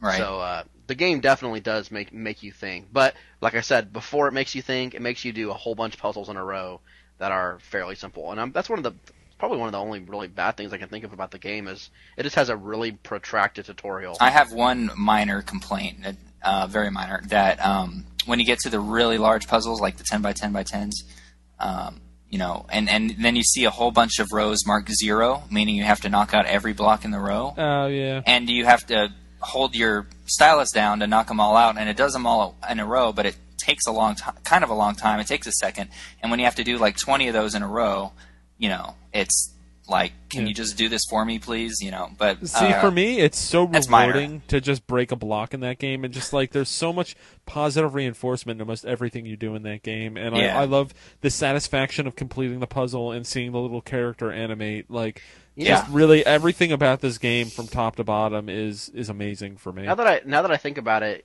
that, the, that's a game where the DS would really kind of benefit from like some kind of like a, a rumble feedback. Some sort of like nicotine expansion pack. I mean, like on a It just like, injects heroin into you while you play. like a like a haptic feedback. You know, like the sort of real brief and short. when you uh, break a brick, Yeah. yeah, that would be a fantastic addition Yeah. to that game. that'd be actually. fun. Yeah. Um, that's all I got to say about it. Picross 3DS. uh, Cross 3D. Across 3DS would be That would be crazy fantastic. cool. Yeah. I would What's it- probably just shit my pants out of joy. Like, just so happy if that happened. Let's they need uh, to, let's well, you know, and- they need to move on to 4D puzzles, four dimensional puzzles, in yeah, next no one. kidding. Yeah. God. Let's go Uh, ahead and move on to uh, to Nathan. What's your number three? Mine, I had not planned up until like a couple days ago. I wouldn't have guessed that I would be doing this. Um, I picked Cave Story DSi, uh, DSiWare, and you know, like up in like even last episode of Newscast, I was talking about how I would not buy this game just because of Nintendo's stupid uh, pricing or you know points purchasing system, and I'm so glad I did. Like it, it's essentially the same as the PC version of the game. And I know we've talked about Cave Story on Newscast before. Um, and you know, the base game itself is is such a great puzzle, not puzzle, uh, you know, adventure platformer. And um, when you translate it to the DSi, the graphics work well, or you know, they they look the same as a PC, and the controls are so tight, and it feels great in a portable format. So I'm just finding that you know the content hasn't changed, but in this portable format, I'm really loving having Cave Story with me. It, it it's a great game. I don't know if there's anything else we wanted to say about you know like describe it or Now, Nathan, I have the WiiWare version of Cave Story. However, my Wii is in the shop for three weeks. I mailed it off a couple days ago, and I'm starting to get the itch to play this game. Can you really recommend that I pull uh, open my DS and spend more money on the uh, the DSiWare version of this game? Same here. I'm cheap. I'm cheap. I I'm not the good person to ask. And well, I eventually broke down. So You did it though, right? I mean, I, I did it. I broke down and I got it. I, and I'm I'm happy with it. You know, part of the thing was with the PC version, it was a hassle for me to um, hook up my controller that I don't normally carry around with me uh, to my laptop. And like I have Shantae, and I haven't even finished. that. I haven't even started Shantae. Then And I have that. I have Dragon Quest Nine, and I ha- I'm, I'm still playing that, although less frequently now. And the last five minutes of the show makes me want to play Picross again. Like I really want to play Cave Story, but God, I know I'm gonna buy it and not play it. I just know. I'm gonna Dude, do don't that. don't get the Lindemans. Um, Yeah, Just I I, just I have play what you so- got first. I am hemorrhaging Lindy's right now, and it's Dude, I've got the Lindy's real bad. I do too, and I because Yeah. I bought a bunch of Steam sale stuff recently that I can't. Oh, Oh, I yes, a friend who you can't even play that. Some of that stuff won't even run on my computer. I'm waiting on a new computer before I can do it. I did I did the same thing, Grant, and my graphics card died. Yeah, it's, yeah. it's not my good. computer definitely won't Um, run Left 4 Dead 2, but I bought it because yeah, it was on sale. Grant and I both Yeah. bought Left 4 Dead 2 when it came out on the Ooh, with the idea it. that with the idea that we will play it together once Grant gets a new computer. But you have Oh, it. yeah, but you I'll, have it I'll too, be there huh? too because I, I bought it during the five dollar sale. Oh my god, uh, we have to do that. We have to, we have to yes, hook that up. let's do Damn it. it! Why? You'll rock that. Why do I just have a netbook? We can Oh, play. the- Oh yeah. Um, Anyways, so I, would I would I get it? I, I got it and I love it. I I don't. The thing is, I don't want to say get it and you're not going to play it because you know how am I going to? How do I compete with your own laziness? You know, like what? It's a force to reckon with. I'll tell you what. it, if you start playing it, I can't stop playing it personally. I put a I put a few hours into the WiiWare version. I didn't get that I far though. I eventually put Shantae down. I can't imagine I'm not going to finish this. Yeah. All right. We'll see. I really should play Yeah. Shantae first though. Yeah, yeah. See, I gave up, and and that's horrible of Yeah. me, and I shouldn't have. But We're both at know. the same part, aren't we? Right before the third dungeon. yeah, yeah, Yeah. I think so. I got to the third Oh. dungeon and died before I could save, and just got really pissed off and put it down.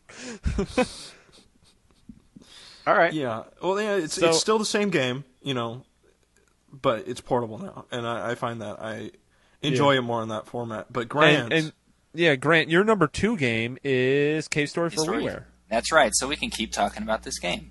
Um, you know, I, you know, I, you know, I, I was actually on the um, previous episode where we talked about this in depth. Um, so Yeah.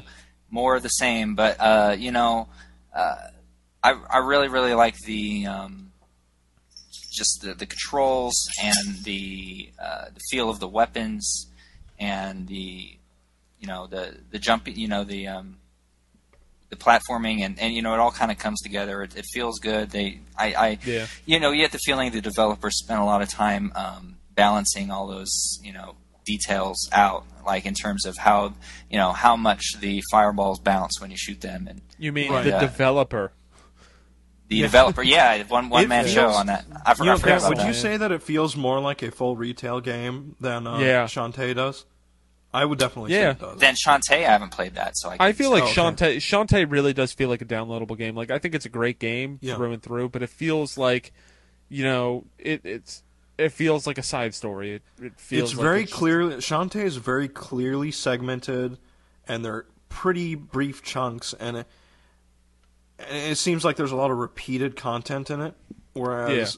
Cave Story is very fluid, and it has a, a pretty big, you know, expansive narrative, and it. I don't want to say it feels more like a real game because obviously Shantae was a real game and it was a real good an game at that. game. Yeah. yeah, it, it was great, but I I feel Cave Story feels more like a full experience. Yeah, I agree.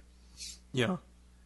Yeah, but I, I, I, um, you know, we, we don't have to talk that much more about it because we did a whole show on it. But uh, you know, I still after after the other games I've played this year, it's still, uh, you know, s- s- close to the top of my list. It's you know, I, I'm probably gonna play through it again. I, I went I went through and I beat it, um, but I don't. I got like I think there's a couple different endings. I think I got like the medium one maybe.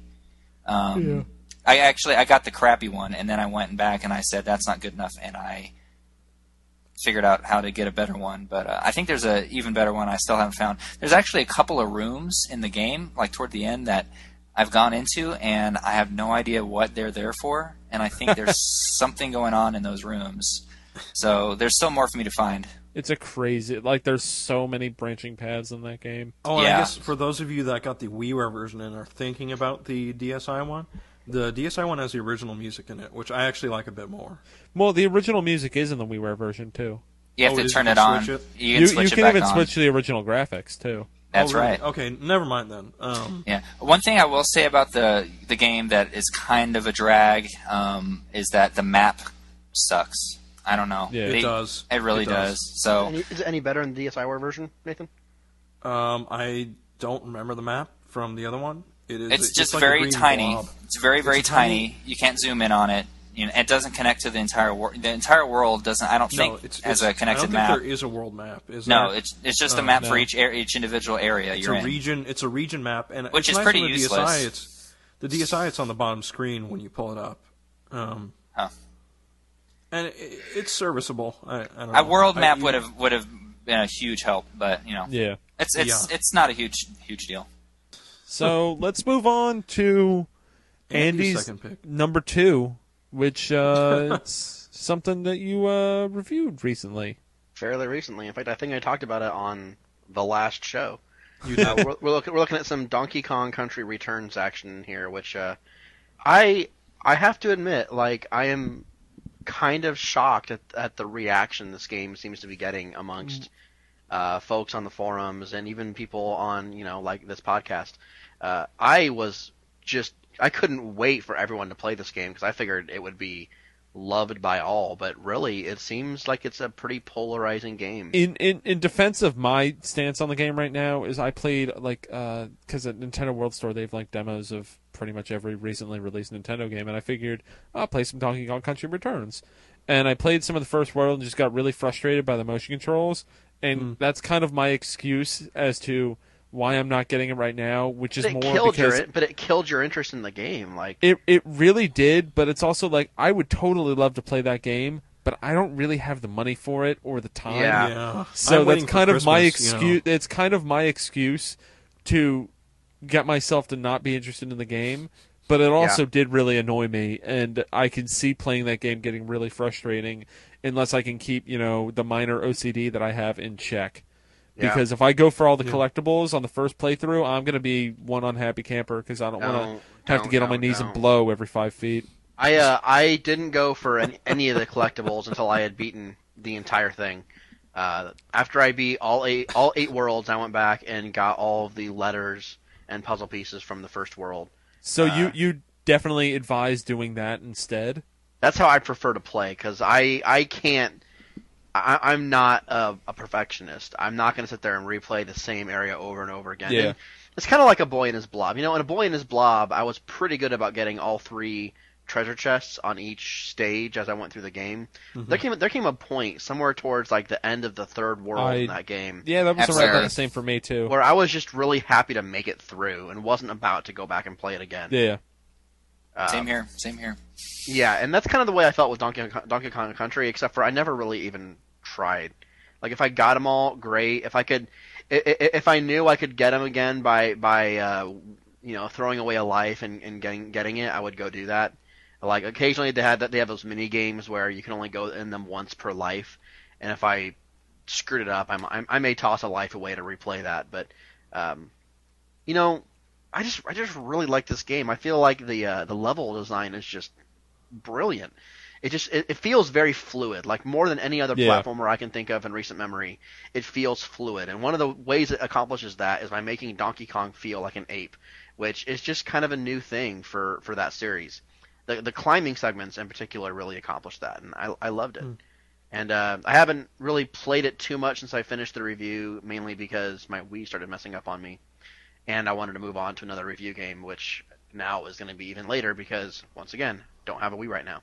Um, But I'm looking forward to playing it again once I get my system back, and uh, I, I do want to get eventually get into that Golden Temple, which uh, unlocks after you collect all the uh, all the letters. But really Yeah. love it, and I, I know Grant, you said you're gonna play it after Christmas. Yeah, I'm probably gonna get that and Kirby for Christmas, so I have not touched those yet. But I am Yeah, Same very, what I, I hope I I'm- get a I'm- gift card or something. Yeah. I generally don't get about video games play from family members, but maybe I'll get a gift card or something along those lines because I'll be really it would be a curious. game that I want to get.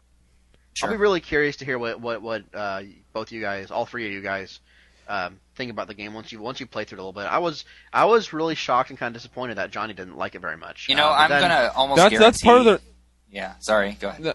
That's part of the reason why I'm also more down on it is to hear Johnny so down on it, or at least so Yeah. confused Yeah. about it, because it seems like he's like, I like it, but uh, I like it, but, and just hearing that kind of indecision from someone that usually my my gaming tastes line up pretty decently with Johnny. But then Greg loved it, so that's a good step. Yeah. that's, that's a good sign, I guess.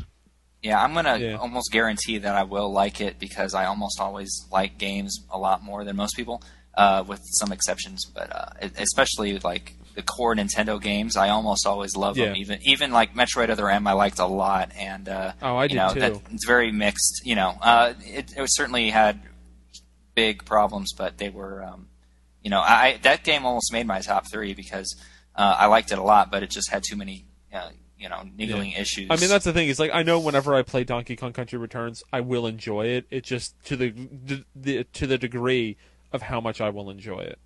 And Yeah, that's sure. that's what I'm unsure about. Like, there's no there's no doubt in my mind that I will play that game and enjoy it a lot. It just will it be much? amazing or will it just be good? sure. There was at least a few times in DKCR where it, it really felt like it really felt like Retro was trying to show that they, you know, they had something to prove. Like everyone thinks that they're going to put together, you know, they're going to phone it in because they used to do all these awesome sci-fi first-person adventures and now they're just doing platformers. But like there was a couple of a couple of parts in that game where it really just felt like Retro Studios was like, look, we're we're awesome at this. Just just look how awesome we are at this. like I I I am I'm really really impressed with the way they adapted their skill set to this genre, and I I honestly I'm almost more impressed by this game because of what it is than I am with the Metroid Prime series. Because by the third Metroid Prime game, they had really kind of nailed the formula, and were just kind of they were kind of just you know they're just doing it again. I mean, the, the third Metroid Prime game was a lot of fun, but it was the third Metroid Prime game. This is this is something different. I kind of like it. So yeah, Donkey Kong Country Returns. Um, loved it. Can't wait to hear what you guys uh, think about it. And uh, with that, we'll go ahead and move on to Nathan's number two. Yeah, um, my number two was Dragon Quest Nine, and I know Hell of a uh, game. Andy and Neal played it, right? Grant, Yes. did you Yeah. play it? No, I didn't. I'm actually, you know, I not an RPG person. I've gotten to, into very, very few RPGs. So um, I don't know. I'm, but from what everybody says about this thing, I might have to give it a Thi- try. I, you know, this may be the one to check out. Sure. I The Yeah, only- I, the I only- actually um, the only RPG I've ever finished um, that I can remember is Mario and Luigi Bowser's Inside Story. So, that's a great Oh. game. so it's very You good, know what, and, and it's because of the action elements to the battles. But anyway, Yeah, then uh, maybe I know that wouldn't I know like that this, I know that's unique. So it's probably not uh, in Yeah. I mean, this Well, is definitely play, a very uh, traditional RPG, but it's a very accessible traditional RPG. Yes, I would It very is. much agree with that. The the, the uh, story is pretty pretty engaging right right off the bat, which is which is kind of a change of pace. I I remember the Dragon Quest VIII story took a while to get to get going. Yeah. yeah. Well, I mean, and, I the love story way and the, that the so- overarching story is kind of it's not a big deal, but it's like no, it's not. It like doesn't waste any separated into time. little vignettes, you know. So Which it's I think are really well done. to- yeah, it, it is. And it's it's way better to play in a portable form because you can spend maybe a day on one of the story chunks and feel like you've played through a whole story arc. Yeah. And you know, you know, the next time you want to go adventuring, then you go to maybe the next town or you spend time getting items to alchemize or whatever. But you, you can play it in a very segmented manner and still feel like you've accomplished something each time, I have a which question. I really enjoy. I have a question. I have, Mm-hmm. um, you know, like I said, not very many RPGs I've played, but I've played um, some of Final Fantasy III remake on DS. hmm Uh, What? How uh, you know similar is Dragon Quest to Final Fantasy in terms of you know how the game plays and the structure and all that good stuff? Um, I've never Ooh. played. I, Final I would say they're very different. I played through Final Fantasy three on the DS, and it it feels a lot more old. It, at the end Yeah. of the day, you are playing a Japanese RPG. You know, turn based. You're picking fire moves, ice moves, attack. You know, defend. Um, but I just think that Dragon Quest Nine is a lot more accessible and quick paced. Yeah. Whereas the Final Fantasy games, especially the older ones, it, it really feels like um, I, th- there's more of like a mystery surrounding the combat. I don't remember what the system was in Final Fantasy three. That's the um, job system. I know. That's like that's Yeah. the game with the job system. Oh, But- it, it was like the the light job system, right, where you couldn't switch around and stuff. I, Um, I, I don't. I don't I know that I I, know that Final Fantasy five really let you mess with the job system and yeah, uh, that that game's you awesome. know cu- by the way. stuff and yeah, it was kind of like the precursor to Final Fantasy Tactics. Well, I will say uh, that I, job I form. I played Final Fantasy three for about half an hour and found it really uninteresting. yeah, the the whole thing's kind of bland, really. Um, But and, uh, back to back to Dragon Quest Nine. Um, I just, I mean, the vignettes are wonderful too. And as far as with the, the battle system, I. I guess in comparison to Final Fantasy Three, I, it's I a little think more what snappy. yeah, what what does that such a good service is that it's not just like the first person view where you just have like the images of the enemies like you are watching it's like the it still plays the same way where you're selecting from a menu and it's turn based but then you watch everything acted out by your characters in you know like your 3D models of your character fighting 3D models of the enemies and it's Right. just it's really entertaining to watch it has like cinematic Well, camera angles And you you got that in Final Fantasy three as well. But I would say that the dramatic element of combat is played up much more highly in Dragon Yeah. Quest Nine. Do the characters actually touch like touch each other? Yes. Like the, Yeah, Yeah, well, they, they jump across and hit things. It's not like the guy swings and you see all the slashes hit the enemies. Yeah. Okay. yeah, Good. No, Well, and like one of the things and that I- it's cool because characters will actually run around the field, and so will um, Yeah. monsters.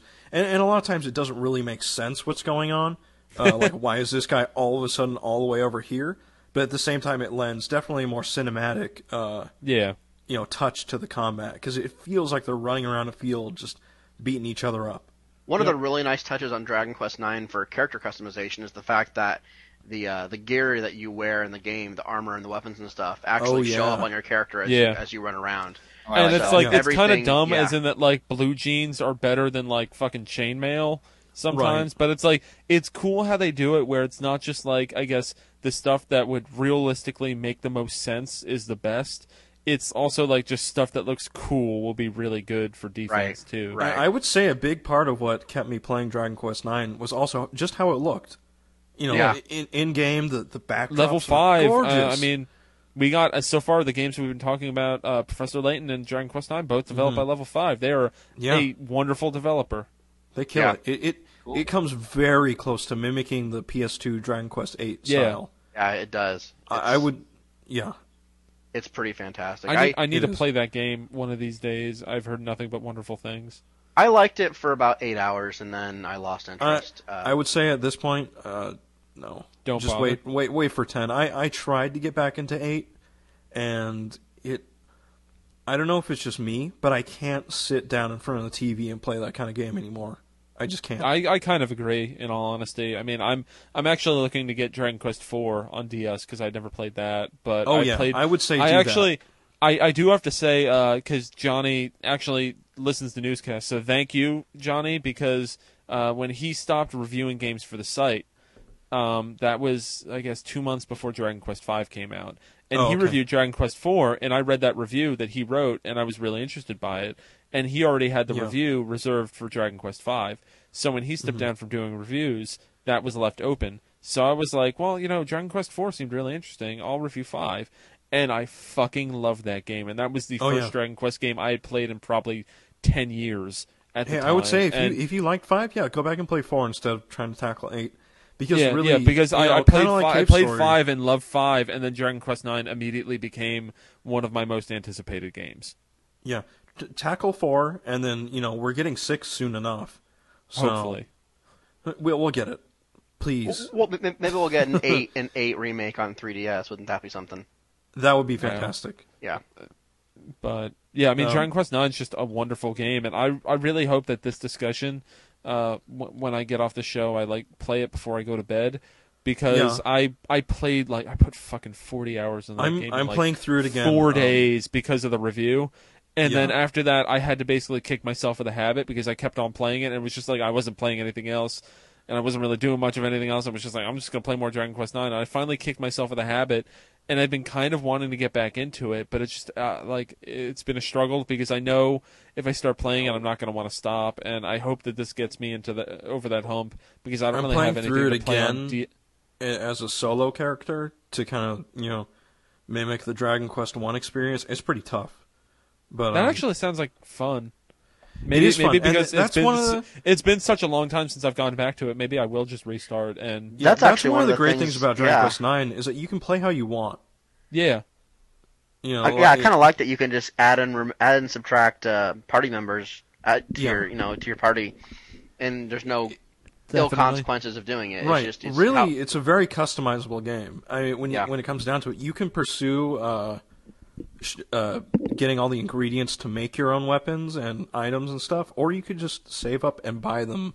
They're expensive as hell, but you know, if you just want to grind it out and get them, you can Yeah. do that. And there are all the grottos and end game content that you can just completely miss if you just kind of want the main story arc. But it, it it lets you play to the degree that you want, and Right. I, I really like that. right on. I do too. Yeah.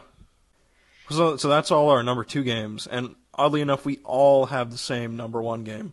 Andy Grant and I. Yes. Um, uh, mine mine's different. Neal, Um, you stupid. Um, what is yeah, it? you- it's So, Super uh, Mario Galaxy Two. yes. Oh, that Yeah. old thing. Yeah, that old thing. Came, Came out, out- back in May. Still Yeah. pretty damn good. So, So, uh, all right. Now, I mean, I'll tell my story in that uh, th- this game did not make my top three, which you will find out what's in my top three in the next episode. And part of the reason why I didn't is because, I mean, I thought it was it was really well done and everything, but to me, it just didn't hook me as much as Galaxy did. Like Galaxy, like you know, I I blazed through that game. I loved the shit out of it, and when I played Galaxy Two, I had a lot of fun with it, and it just felt like I guess the things that I overlooked in Galaxy One and Galaxy Two stood out like to be more glaring, like the shitty boss fights with Bowser and some of the stars Hmm.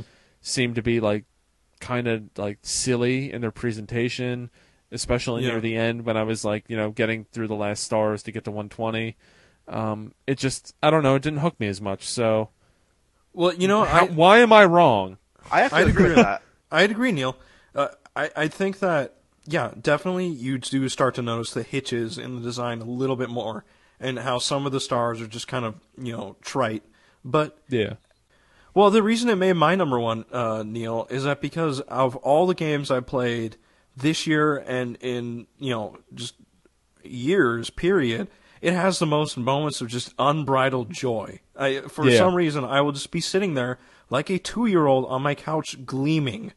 Yeah, I, I- mean, there, are definitely yeah, there are moments like that that happened to me in that game. It's just that that was more what I mean. I'm kind of giving away one of my top three, but that's like what Kirby was for me, where Okay. I would just smile like a two year old gleaming, and that that definitely happened for me in Super Mario Galaxy 2, but I guess not to the degree that I expected or that made me you know completely adoringly love the game. I mean, I'm not saying that I hate the game. I don't hate fun. It's just that it, it's not my number one game of the year. Really, we know that's actually the problem. Yeah, I I, Yeah. I hate fun things. Yeah, Well, to Yeah. some extent, it's hard to be super excited about what is basically a known commodity. Um, Right. From the moment they announced Galaxy 2, it was very clear that you already knew how much you were going to enjoy it because it was exactly what. yeah, but it there was so much more cool shit. There was like the Shadow Mario's. There was Yoshi. But I mean, it was it was exactly what it claimed Yeah. to be. It was more of Super Mario Galaxy, which Yeah. is a great thing. But it Yeah, also is not a surprising thing. And a large a large amount of how much you enjoy a game often boils down to how much you're surprised by it. Um, Yeah, Yeah. That said, I still put it as my number one game. I don't think I played a game this year that I felt was as well made as Mario Galaxy 2. Well, I'm not entirely the- sure I had the most fun playing it, even though I put it at my number one. I just felt like it was the best game. It was the game that yeah. it was the game that if I hadn't played Mario Galaxy 1, I would have been floored by it. I Oh, think I the agree. the the core part of Galaxy One and Galaxy Two is that they do as much as they can to innovate all the time Uh, on, Yeah. on an Yeah. individual level basis, and so really they're still innovating, and it, each you know not each star, but a lot of the stars are very unique, and you're doing something that you haven't done in a Mario game before a lot of the time, but you know it does it does end up feeling like it's very very similar to Galaxy One. When really you're, you are doing different things. Well, there's only so much you can do within the scope of the Mario universe. Like, It's true. It's true. The Mario, I mean, you're I mean- jumping on something to do something, right? But or you're pointing or you're pointing your your cursor at something. yeah, yeah. Uh, Yeah. I guess the base mechanical level of interaction with the game is the same, but when you the level you know, what design you're is doing fantastic. feels different. And yeah, the the levels you're going through, Definitely. and I really think very few games have at the level of Gar- uh, Mario Galaxy 2 graphics and sound that work together God, so the, well. the music. to- Can we just talk about the music for a minute? yeah, Oh, yeah. Like- uh, it's so good. I mean, I yeah, mean- it's a lot of remixes from the first Galaxy, but my God, the, those two Mario Galaxy games have probably the best soundtrack of any first party first party game from Nintendo that I can remember. They're ever. fantastic. Well, and they work Yeah. so well visually with the game, you know, with the visual aspect of the game, just to create such a, you know, a cohesive theme or, or feel to the game. It's really That is definitely it's very Galaxy. very memorable music. It is. It is. I mean, when you hear it when they play it on RFN, it's just oh my god, I want to be playing it right now. Yeah, absolutely. You know what I really liked? Uh, the when Yoshi gets the hot pepper, and uh, isn't there that level where it like plays like the uh, the well no the uh, yeah, the yeah the the song from Super Mario World, which is just uh, it's so good. Yeah, Awesome. yeah. I mean, really, it's a game that everyone's talked about, you know, and, and talked Yeah. about almost the same points with Galaxy One. But it's it's outstanding. It really is. I mean, dis- I mean, despite me kind of hating on it a little bit, like I can't like the game's the game's amazing. It's just that I, I don't know. Yeah, It's just that you have you have a cold a cold heart. yeah. I have, that's a, I, have a, understandable. I have a dark, cold little heart, and I'm sorry. Mhm. I kind of like it- how in uh, Galaxy 2 they uh, they made Luigi a viable alternative instead of a bonus unlockable. Yeah, I thought That's that was kinda kind of nice. cool. Although it makes the, I guess, does anybody know if you get anything for getting all the stars or? I don't want to know. I have no idea. I and you know what? I would I would say right now that I don't want a Mario Galaxy three, but No, at the I same either. time, I would have said like if someone had asked me, "Do you want another Super Mario Galaxy or do you want Nintendo to do something new?" Uh, I'll be honest. What would you have said? I would have said no. Yeah, probably. So Uh, I three may be pushing it, but I I think 3DS maybe. Is Andy's right? If if someone were to put a new Super Mario Galaxy in front of me, I would not reject it. But it would be cool to see them do something new with the series. yeah. Well, at this point, I kind of feel like they've done the 3D platformer really as far as they can go. So if they do another 3D Mario game, they have to do something pretty vastly different than they've done yet. Yeah. More Uh, different than you, know, Galaxy you know what I want to see uh, with the next Mario more than anything else? I want them to get a new analogy for switching between worlds. I think that's really what they need. Yeah. Yeah, that would be fantastic. How about The- online? How about online multiplayer? Wouldn't that be something else? Yeah, maybe, Whoa. but really, the, at a basic level, the jump from square to square to get to a new level, I think that there needs to be a new, Yeah. you know, there needs to be something new for that. Because Sure. it doesn't make sense. I know they've said, like, oh, you're moving between planets with a spaceship, and that kind of makes a little more sense. But, uh, I don't know. Yeah. Well, is that But, it? For yeah, Mario not to end that on a downer. It's a fantastic game. And, Yeah, it is. Yeah. Absolutely. yeah. So, uh, yeah, Mario Galaxy 2 is all three of our number one picks. And Except with for me. that, we're going, well, that's all the three of us who are listing off our picks, Yes. I would say. Uh, once Yeah. again, Neal, Zach, and Karl Castaneda will be doing their three picks on the next episode. And Yep. with that in mind, let's go ahead and, and, and, and close down for our for our top Yeah. three games of the year. Now, as I mentioned, as I mentioned earlier, there's going to be a little bit of a post game. Uh, the three of us are going to be talking about uh, games that we played and loved this year that weren't and weren't from Nintendo or Nintendo systems. And So- because it's late as shit by me, uh, I'm gonna I'm gonna peace out. and Neal's gonna bid us I hope you all enjoyed this rather uh, big ass episode. Neal's Uh, actually been asked to leave. Don't pretend. Yeah, yeah. Please. guys, Neal. guys, I thought you Have said you weren't gonna say that. Have the dignity Oh, at God. least. It's because you hate Super Mario Galaxy 2. Yeah, and you guys just don't it's okay. like me anymore. All the listeners understand. So Neal, have a good night. yeah. Good night, Um, email newscast at nintendoworldreport.com if you want to comment on any of these guys' games of the year or anything review. else that we talked Or- about. Or any of the virtual console games that we didn't, you know, fully explain. yeah, or or really any game that we don't fully get, or if there's something on DSiWare or WiiWare that we missed, that's really cool. We did get some more. Uh, Yeah. we, we did get some more listener mail that we didn't get a chance to read off because Yeah. it involved research that we hadn't done yet. And So, also, uh, and also, if you we'll get can't tell, that. this episode's long as shit to begin with. Yeah. So, It is. but So hopefully we'll get we'll, we'll get to your listener mail soon uh, if you wrote in and didn't hear a letter on the show. But it's really nice to actually start to get some feedback from listeners. It's it's fantastic. We, we love Yeah. getting your emails. So keep them keep coming. it coming. Newscast at nintendoworldreport.com. Tell your friends. Um, Tell all of your friends at least once today. And we Only have a the Twitter. you hate. The, the Twitter's occasionally updated. That's uh, Occasionally. NWR underscore newscast, or is Nope. it just NWR newscast? Just NWR newscast, no underscore. All right, NWR, NWR newscast. Uh, check us out on Twitter. Um, and yeah, I'll see you guys in two weeks, and then we're going weekly.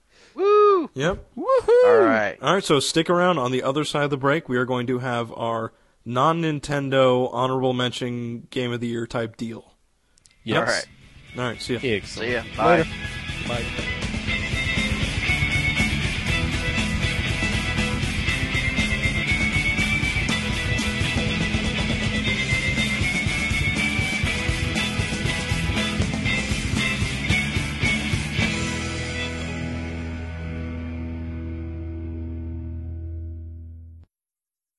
Okay, and we are bra- back. Sans Neal, thank God. Um, I know, just- right? That guy. That damn What damn a guy. drag! What a drag! Oh, I hate Mario Galaxy Um, too. Meh, meh, meh. I don't think it's the best game ever. Uh, Sorry, I hate Mar- I I, hate. Mario Galaxy too. Is that is that better? yes. That, Yeah, that, that, Mario that's more that's, that's more realistic. Yeah. Oh, sorry. Neal. Anyways, um, So we're gonna talk about our favorite like non Nintendo games here. Um, and uh, we want to start off with Grant, perhaps, All right. our guest. Yep, my favorite game of the last Do it. year. Uh, A game that I bought but I lindied. Lindied, right? I uh, it is StarCraft two uh, for the PC, and um, technically, I suppose it's StarCraft two Wings of Liberty because it's just the uh, Terran campaign part so far. But um, it's it's it's really good. If you've played StarCraft, um, you you know the basic mechanics. It's a real time strategy game. Um, the thing I like about it, I've played a few real time strategy games. I, I really like the um, the simplicity of the StarCraft series. It's uh, you know easy to grasp in terms of the uh, the way you control it, the way you command your troops. Um, I, the graphics on this one are really really nice, um, but they're really scalable because it runs on my uh, 2008 MacBook that has an integrated graphics card, and uh, you know it so it can look really good uh, if you you know have the uh, the power to make it look really good. Um, but uh, the the cam- the campaign, uh, I should say that the um, first StarCraft I loved, and uh, 99% of what I played in the first StarCraft was just the campaign mode because uh, Right. I really sucked at multiplayer and I never got into it. I know a lot of people play StarCraft just for multiplayer, but I really liked the single player on it, and I uh, played it through through it, you know, two or three times um, because the uh, the mission design was really good, the scripting was really good. Um, the story, while it was fairly typical um, sci-fi type war stuff, was uh, you know interesting to me at the time. Um, so the current game, I was really interested in trying out the campaign, and the great thing about it is how they've um, polished up the um, the presentation. Uh, the in-between game stuff is really cool. You're kind of on a spaceship, and you can move around to different rooms and talk to different characters, and you can do kind of side missions almost, and you can buy uh, upgrades to your units, and you can spend research points on new on new technologies. Uh, so it's it's a lot more customizable than, than the previous StarCraft game. Um, they've really blown up the the single player portion of it, and um, Well, didn't they also limit it to uh to one one of the races for now? well, yes, the the what they've got released is the Terran campaign, but the length of the single player game is as long or longer than the entire first StarCraft game. So I don't feel too Oh shafted. wow! Yeah. Oh it- yeah, the the, the game It's is about is pretty extensive. It's about 30 uh, missions, which is exactly how long the first game was. So it's Wow. still a long game. Um, and uh, but the you know it's all it's all Terran. But you can play as Zerg or Protoss in multiplayer, and you can play a few Protoss missions in single player too, because they're kind of bonus missions. Um, so the the rest of the single player game is going to be released in expansion packs. So they're they're kind of milking you for you know all the cash they can get, but if if the rest of the expansions are the same length as this game, they're basically Yeah. three. They're basically three full games. So it's basically a trilogy if you look at it that way. So I'm I, I don't feel too bad about that. Um, and Terrans was always my favorite race to play by far, so I'm I'm fine with uh, the current game. Um, so I don't know how I don't want to get too deep into it, um, into how the game plays or all the details. Uh, I just, but I will say that there are a few uh, refinements that are really, really welcome and make the game a blast to play. The main one for me is you can queue up commands for people. So, especially for the workers, you can tell the worker to um, build, you know, a string of buildings all at once and just leave him alone, and then he will go build exactly in the order you tell them to. And uh, you couldn't do that in the first game, and it really streamlines everything. So it's just, you know, it's a it's StarCraft, but it's it's polished and it's it's uh, it's streamlined and it's just it's just a lot of fun. So if if you're into StarCraft, you you know, there's really no reason not to get this. Are the uh, characters the same as the first game? Uh, so, several of them are. The main character is Jim Raynor, who is the, pretty much the main character of the human race in the first game. Uh, and Kerrigan is like the girl who kind of gets turned into a Zerg, and she is the main enemy in this game. So, uh, yeah, they've kept you know a lot of the main characters. They've added new ones, of course, but um, right. there's a lot of continuity. Uh, so um, the the stories do tie together. Uh, it would help to have played the first game, though. You can you can get what's going on if you haven't played the first game. I seem to recall trying to play through the first game and then getting like eight missions in and just falling flat, like just never being able to pass a mission. Yeah, has always can, been one of that my- can that can happen, and it's really hard. You can't. There's no way to kind of skip a level. The one of the really great things about this game is that there's multiple branches, so that you can, you know, at at any given time or most of the time, there's like three branches going on, and they're like mini subplots. And if you get stuck on a mission in one of the branches, you just go to a different one. And then when you do that, you can earn research points and earn, um, you know, ways to Sure, upgrade your tech or upgrade your tech, and then you can go back to the level you, you got stuck on and probably beat it more easily. So it's you know you can get around that problem way better in this game. So it's you know Yeah. they've really put a lot of thought into the structure uh, of the of the of the single player game on this. Awesome.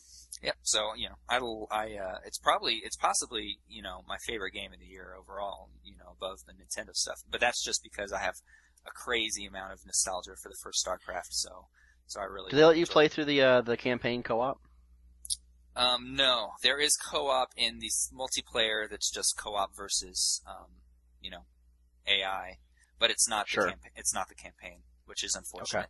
That would be great. That'd be a lot of fun. Sure. I uh, I've always kind of wanted to play through the, the StarCraft, uh, the first StarCraft, but I just nowadays it looks so dated that it's really hard for me to want to sit down there and, and look at those graphics for a couple yeah, hours. But yeah. someday I really need to force myself to play through that that series. Sure. I think. I, uh, I'm still I'm still sort of I'm still sort of, sort of at a point where I prefer War, Warcraft 2 as my go-to RTS, which is really a sure. you know a Well, holdover from 1996 that Yeah. probably needs updating. Um, well, uh, Nathan, are you still there? Yes, I'm still here, but I don't have much to say about StarCraft. Um, it's sitting on my Oh. computer. I need to play it. Well, Right now, Nathan, my if you if you get on there and you find me, um, I can uh, school you on the online. Except Oh, okay. Except I probably won't because I'm not very good at multiplayer. But well, I know some keyboard shortcuts, so look oh out. yeah, I know like two of those. Um, all right, so that's uh, you know, my probably my game of the year overall, StarCraft Two. Um, play it. Okay. You sold me. That's a Not really, but maybe eventually. Well, it's sixty bucks. So you know, it- actually, you know, that's a bit steep. So if you can, um, it, I would say if you find it somewhere for s- less than sixty, I don't think. See, the, the, the problem is I've been lindying Warcraft Definitely 3 for for so long that it's hard for me to want to pick up StarCraft 2, You know what I mean? Oh. Sure, Yeah. yeah. I understand. Yeah, well, it's good. If if somebody gives it to you uh, as a present, don't, Don't throw it away. All right. Don't throw it away. Done. Yeah. Done and done. Probably a good Alright. idea. All right. All right. So the game, um, the game I was going to talk about is a little, little iPhone game. You can you can stop listening now if you want. Um, it's a little game called Game Dev Story. It came out about a month and a half ago, maybe, and uh, it's it's sort of it's sort of crazy. I'm sure you've probably heard about it. I mean, it was all over the internet for a couple weeks there, but um, basically, Game Dev Story is a game developer simulator, sort of. Uh, for so it's like an old like an old school school sim game uh, for iPhone. Um, you you you play as a small development team, um, and you start off. The game has a fixed length of twenty years, and you start off and you're developing for PC or for like what essentially boils down to like the old, old Atari systems, um, although they have different names. Um, but yeah, you just sort of you, you, you pick a you pick like a genre of game and then like a setting like a like a like a robot action game or like a ninja puzzle game or something like that. You pick a, you, you kind of mix and match the genre to the to to, to the, the, the the format, and those things when they when they match up well, your game does better and uh, you get better critical reviews. So every, every game that you put out, you have to choose if you're going to use your in-house development team or outsource it for a little, little bit more money to get better graphics and whatnot. Uh, you can pay like a really high profile artist to come in and do your art for you, but it's going to cost a pretty penny. And then after your game comes out, it gets reviewed in a magazine and, you know, your scores will add up to, you, know, the help, help you get a big, bigger fan base and, and then the game sells and then however well the game sells, use that money to go into your next game. And it's just sort of, you know, it's, it's, it's, it's really addictive. I think I, I picked this game up with the intent of just kind of trying it out at like eight o'clock in the morning and played it for 12 hours straight. I could not put it down. I got all the way through the 20 year cycle and then played it again. Um, not all the way through exactly the second time straight through, but um, I played it for probably 12 hours straight, and then another couple hours the next day, and then kept going and kept going. Um, it's just, it's just, it's hard to even really explain the appeal to it. It, it is very much a sim, even though it's you know got a little bit of cutesy flavor to it, but. But I know, I know, I, really liked it. You, you, can attend like an E3 kind of show, and if you want, you can hire booth babes, or you can hire a, an animal mascot to accompany you and help, and help grow your fan base. And um, I know, Yep. I know. I played this game too, and uh, did you play this, Nathan? No, I, I'm being stupid. Now I only buy stuff if there's an iPad version.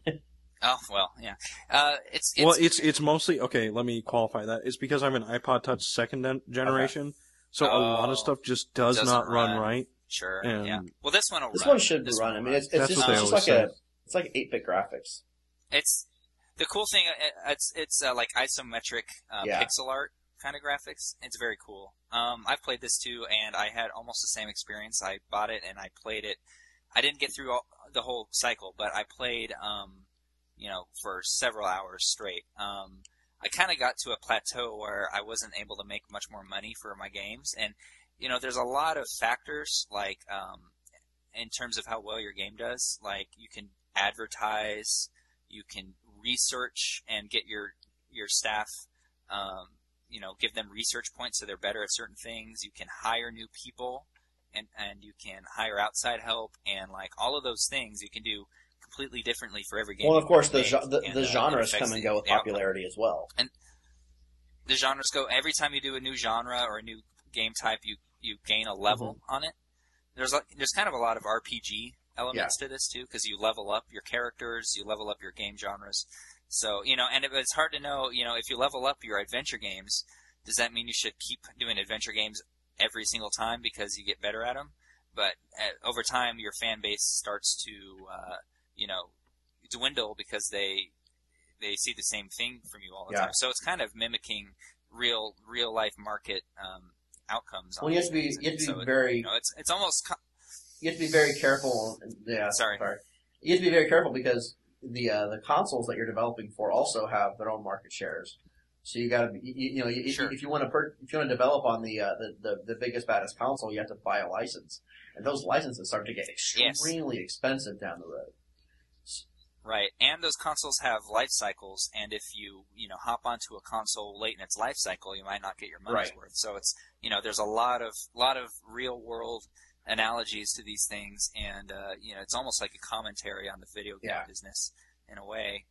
So it's really interesting if you're interested in video games. It's you know there's a lot a lot of depth here. So this is this is a chance for you to finally live out your dream of becoming a Virtual Boy developer. So That's right. There is a Virtual Boy uh, Yeah. analog in the game. Uh, Like almost every game system of the last 20 years has like a fake version with a funny name Yeah. in this game, so that's pretty cute. If you know a lot about video game history, you'll get a kick out of those names. absolutely. Like what are what are a couple of Um, those? Are there any the the su- super all the ones? stuff from from Nintendo is called um, Intrendo. Well, there's yeah, in, in Trendo, and it's the IES and Yeah, the I Yeah, the IES, the. Super IES, and um, the GameCube is like the uh, oh, what is it, like the Game Box, I think. Um, the Game box. It would have it would have to be. That's what my mom actually and called I it. think the Sony was called the um, the Sony. Oh, what was oh, it? man, the trend was it the the, the it was this the, It's the play I status. It was forget. called the play status. And the yeah, play something like status too. And then there was a there was a Wonder Swan. Yeah, there was a thing, Wonder Swan thing. like even. Wonder There was there was the game Game Kid, But- uh, uh, and the game. Game Kid, right? And and Virtual, Virtual Kid, I Kid, think, right, something right. like that.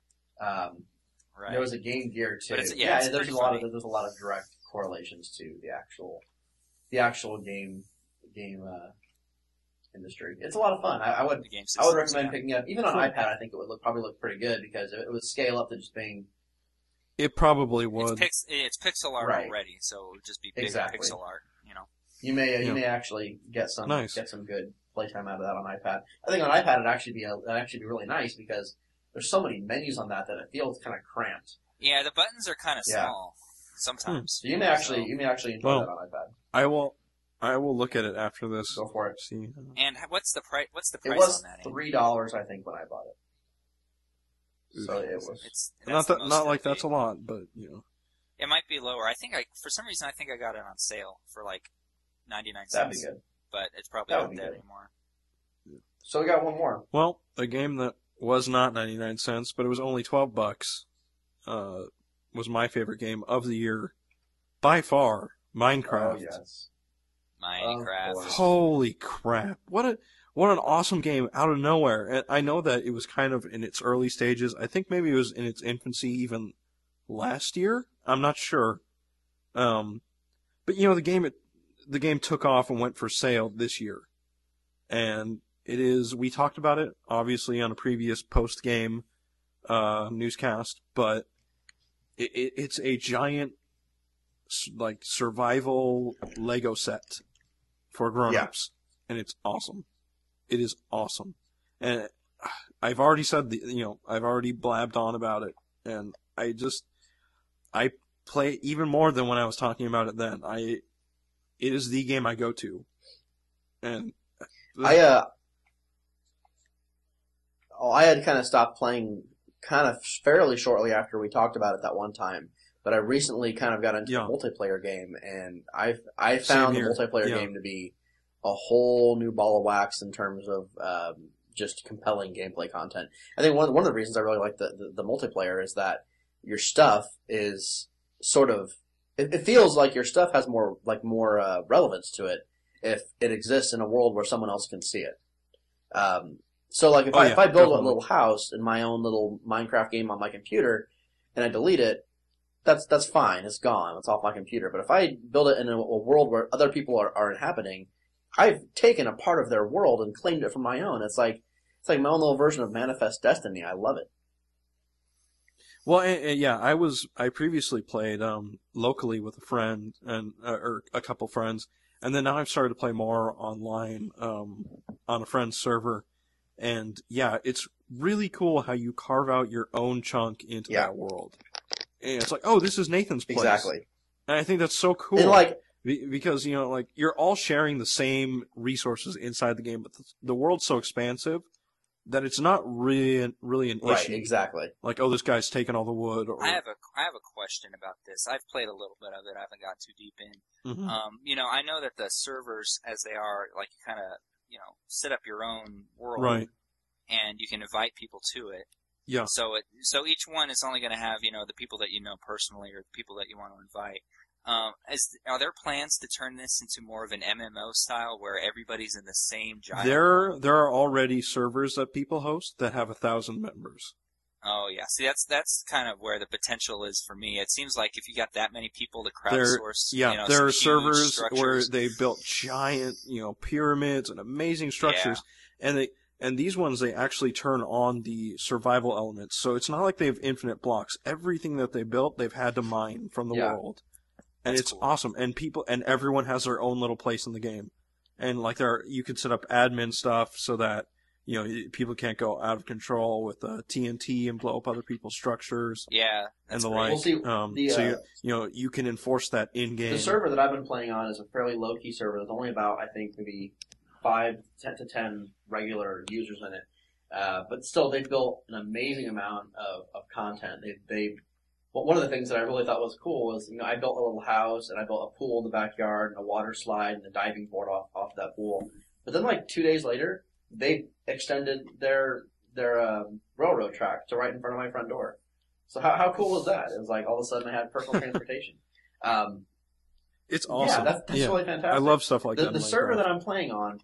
They they the spawn point for when you first log in um, is this the entrance to this giant um, labyrinth.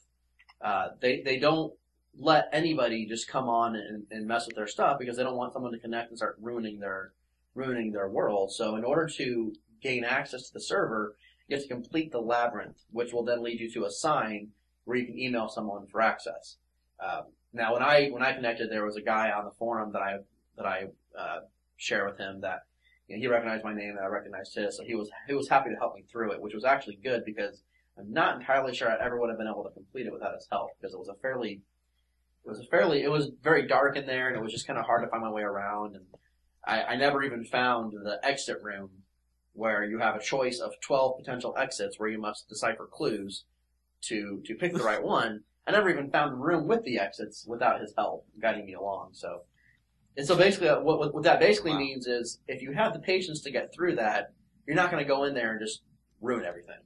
So it's actually it's, it's a really nice little like homemade safeguard against against internet griefing, which is it just makes the world that much that much cooler. I think I don't know.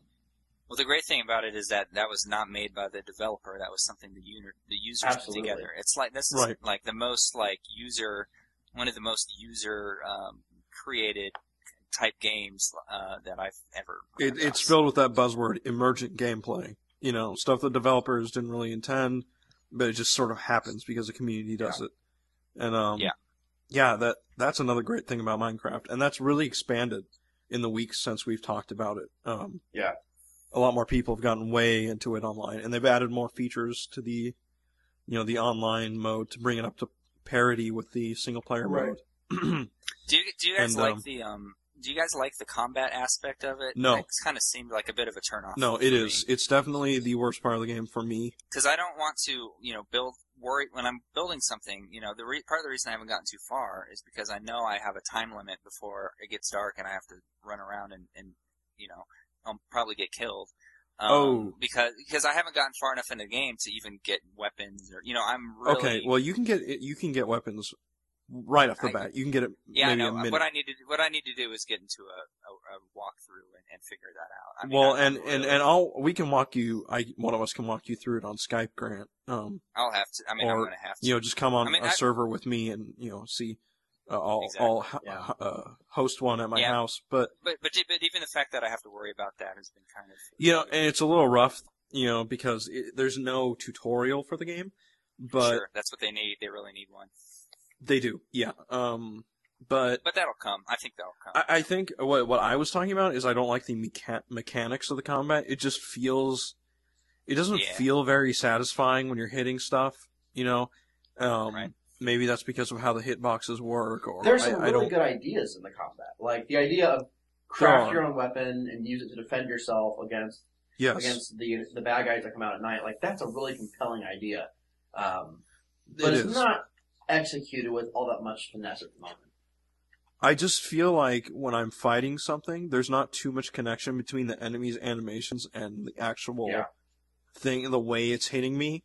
For some reason, I feel like I can't really predict and avoid its hits. I, I, or if I want, go ahead. I was gonna say, I will say that on the server that I've been playing on, the monsters are turned off entirely, as is the Yeah. health bar, so you just can't die.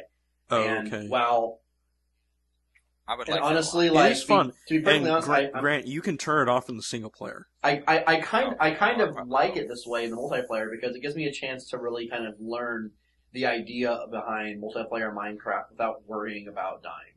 So maybe someday I'd actually kind of like them to turn it on. They actually, the, my server was doing a vote. They had a warp point. You you warp to the vote. You, you warp to the the voting booth. You jump down a giant pit to the bottom of this giant pit, and then they had four chests. They had one chest that had a whole bunch of steaks, like meat steaks, and then they had three other chests that represented voting options. And you place, you, you take a steak from the first chest, and you place it in one of the other three, and the options were: Do you want monsters? Do you want monsters plus health bar removal? Like they had the three different options for Yeah. for monster enabling, and they wanted to know what the users thought about it. And so basically, you just take a steak from the first the first chest and put it in one of the other chests, depending on your vote, and then you left. And See, I I happen to really enjoy the element of risk that it adds. So it sounds like your server went to take it opted to take out the monsters and all the health, but there's something fun about collaborating against them. You Oh? I, I, I'm sure there is. I absolutely believe that there is. I, I'm kind of enjoying learning this part of the game without worrying about it.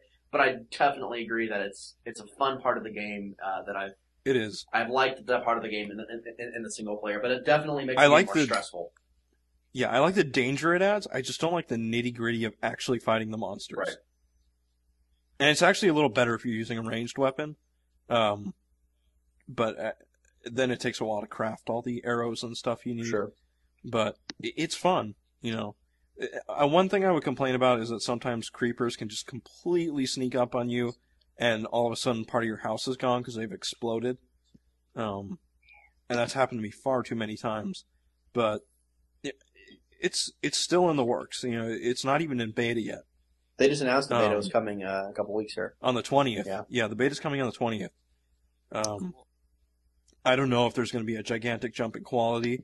I know he has hired on some staff, Mhm. so maybe they've been really hard at work on stuff behind the scenes, and we're going to. He see... said he's adding endgame content, which kind of makes me wonder. Really, Like, not, not there, there is no. How's that? How's that? There is gonna- no content. I don't know what he means. Like all the content is you Well, make aren't it. there aren't there like little aren't there little mini? Yes. No. yeah, yeah, game? there are. I thought There are there, Oh, there well, are I spawn mean, there, there- are spawn there are like spawn points, and there are chests. Well, I thought I mean there are there are caves that have chests in them. There are, and they, there you are. know, Okay, if that's what you mean. They're by it. random. I thought you meant So like think, maybe you know, something with a storyline or anything. Oh no no no no No, no. But it's possible that he could turn. You know, he could be planning on turning those into more full fledged. Well, I think maybe he. It's I think maybe he just means there will be more things that you can't see in the game until you've done a lot of groundwork. Yeah. That's kind of how I interpret that. Sure. I think he needs a lot more environmental variation. Uh, Oh, he's added that. all- He's added Weather. Okay, well that's good. Um, That's there are good. different biomes now. So there are desert environments. Uh, there are snowy environments. There are um, even within the the even in the same in the same world. even in the same world. Okay. And um, Okay, good. like Because it didn't used to be. That. Yeah, right now, the place I'm sitting at, um, on one side I have like a sort of a tropical island archipelago, and behind me there are some really tall snowy mountains where all the water on the coast is frozen. Oh, cool. Uh, That's great. it's really That's cool. awesome. Yeah. Well, good. They fixed that part. Yeah. Um, a- a- and so it's work in and progress. I, I guess um we we talked a lot already about Minecraft before. We're doing it again. Yeah, we I can just talk about it almost endlessly. I think for people that are interested in it and haven't played it yet, go ahead and try out the free version online. He's also adding a bait uh, a demo um of the single player come the twentieth, and um and I there's another podcast that I'd like to just sort of mention called The Shaft and it, it's a Minecraft centric podcast. So if you're already playing, or if you're just curious about it, I mean, listen to it. It's great. They talk about stuff they'd like to see in the game, new stuff they've done on their server, Right. stuff that's been added, so you can keep up to date with all the patches and such. It, it's a good podcast, and it's it's kind of what we're doing here, but um, you know, far more in depth and weekly. So Fantastic. the Shaft. Sweet. Yeah. Well, I think that'll about wrap it up for this uh, this, It will. this first episode of the Best of 2010. So, with that in mind, we'll uh, we'll see you in a few weeks. Uh, say farewell, Grant, because he won't be seeing us in a few weeks. But um, Farewell. Bye, Grant. we'll uh, we'll see you one more time in 2010, and then uh, we're off to uh, the great pasture of 2011. So, good night, everyone, and thanks Good for night. tun- thanks for tuning in. Bye for Night. today. Oh lordy. Okay, edit that.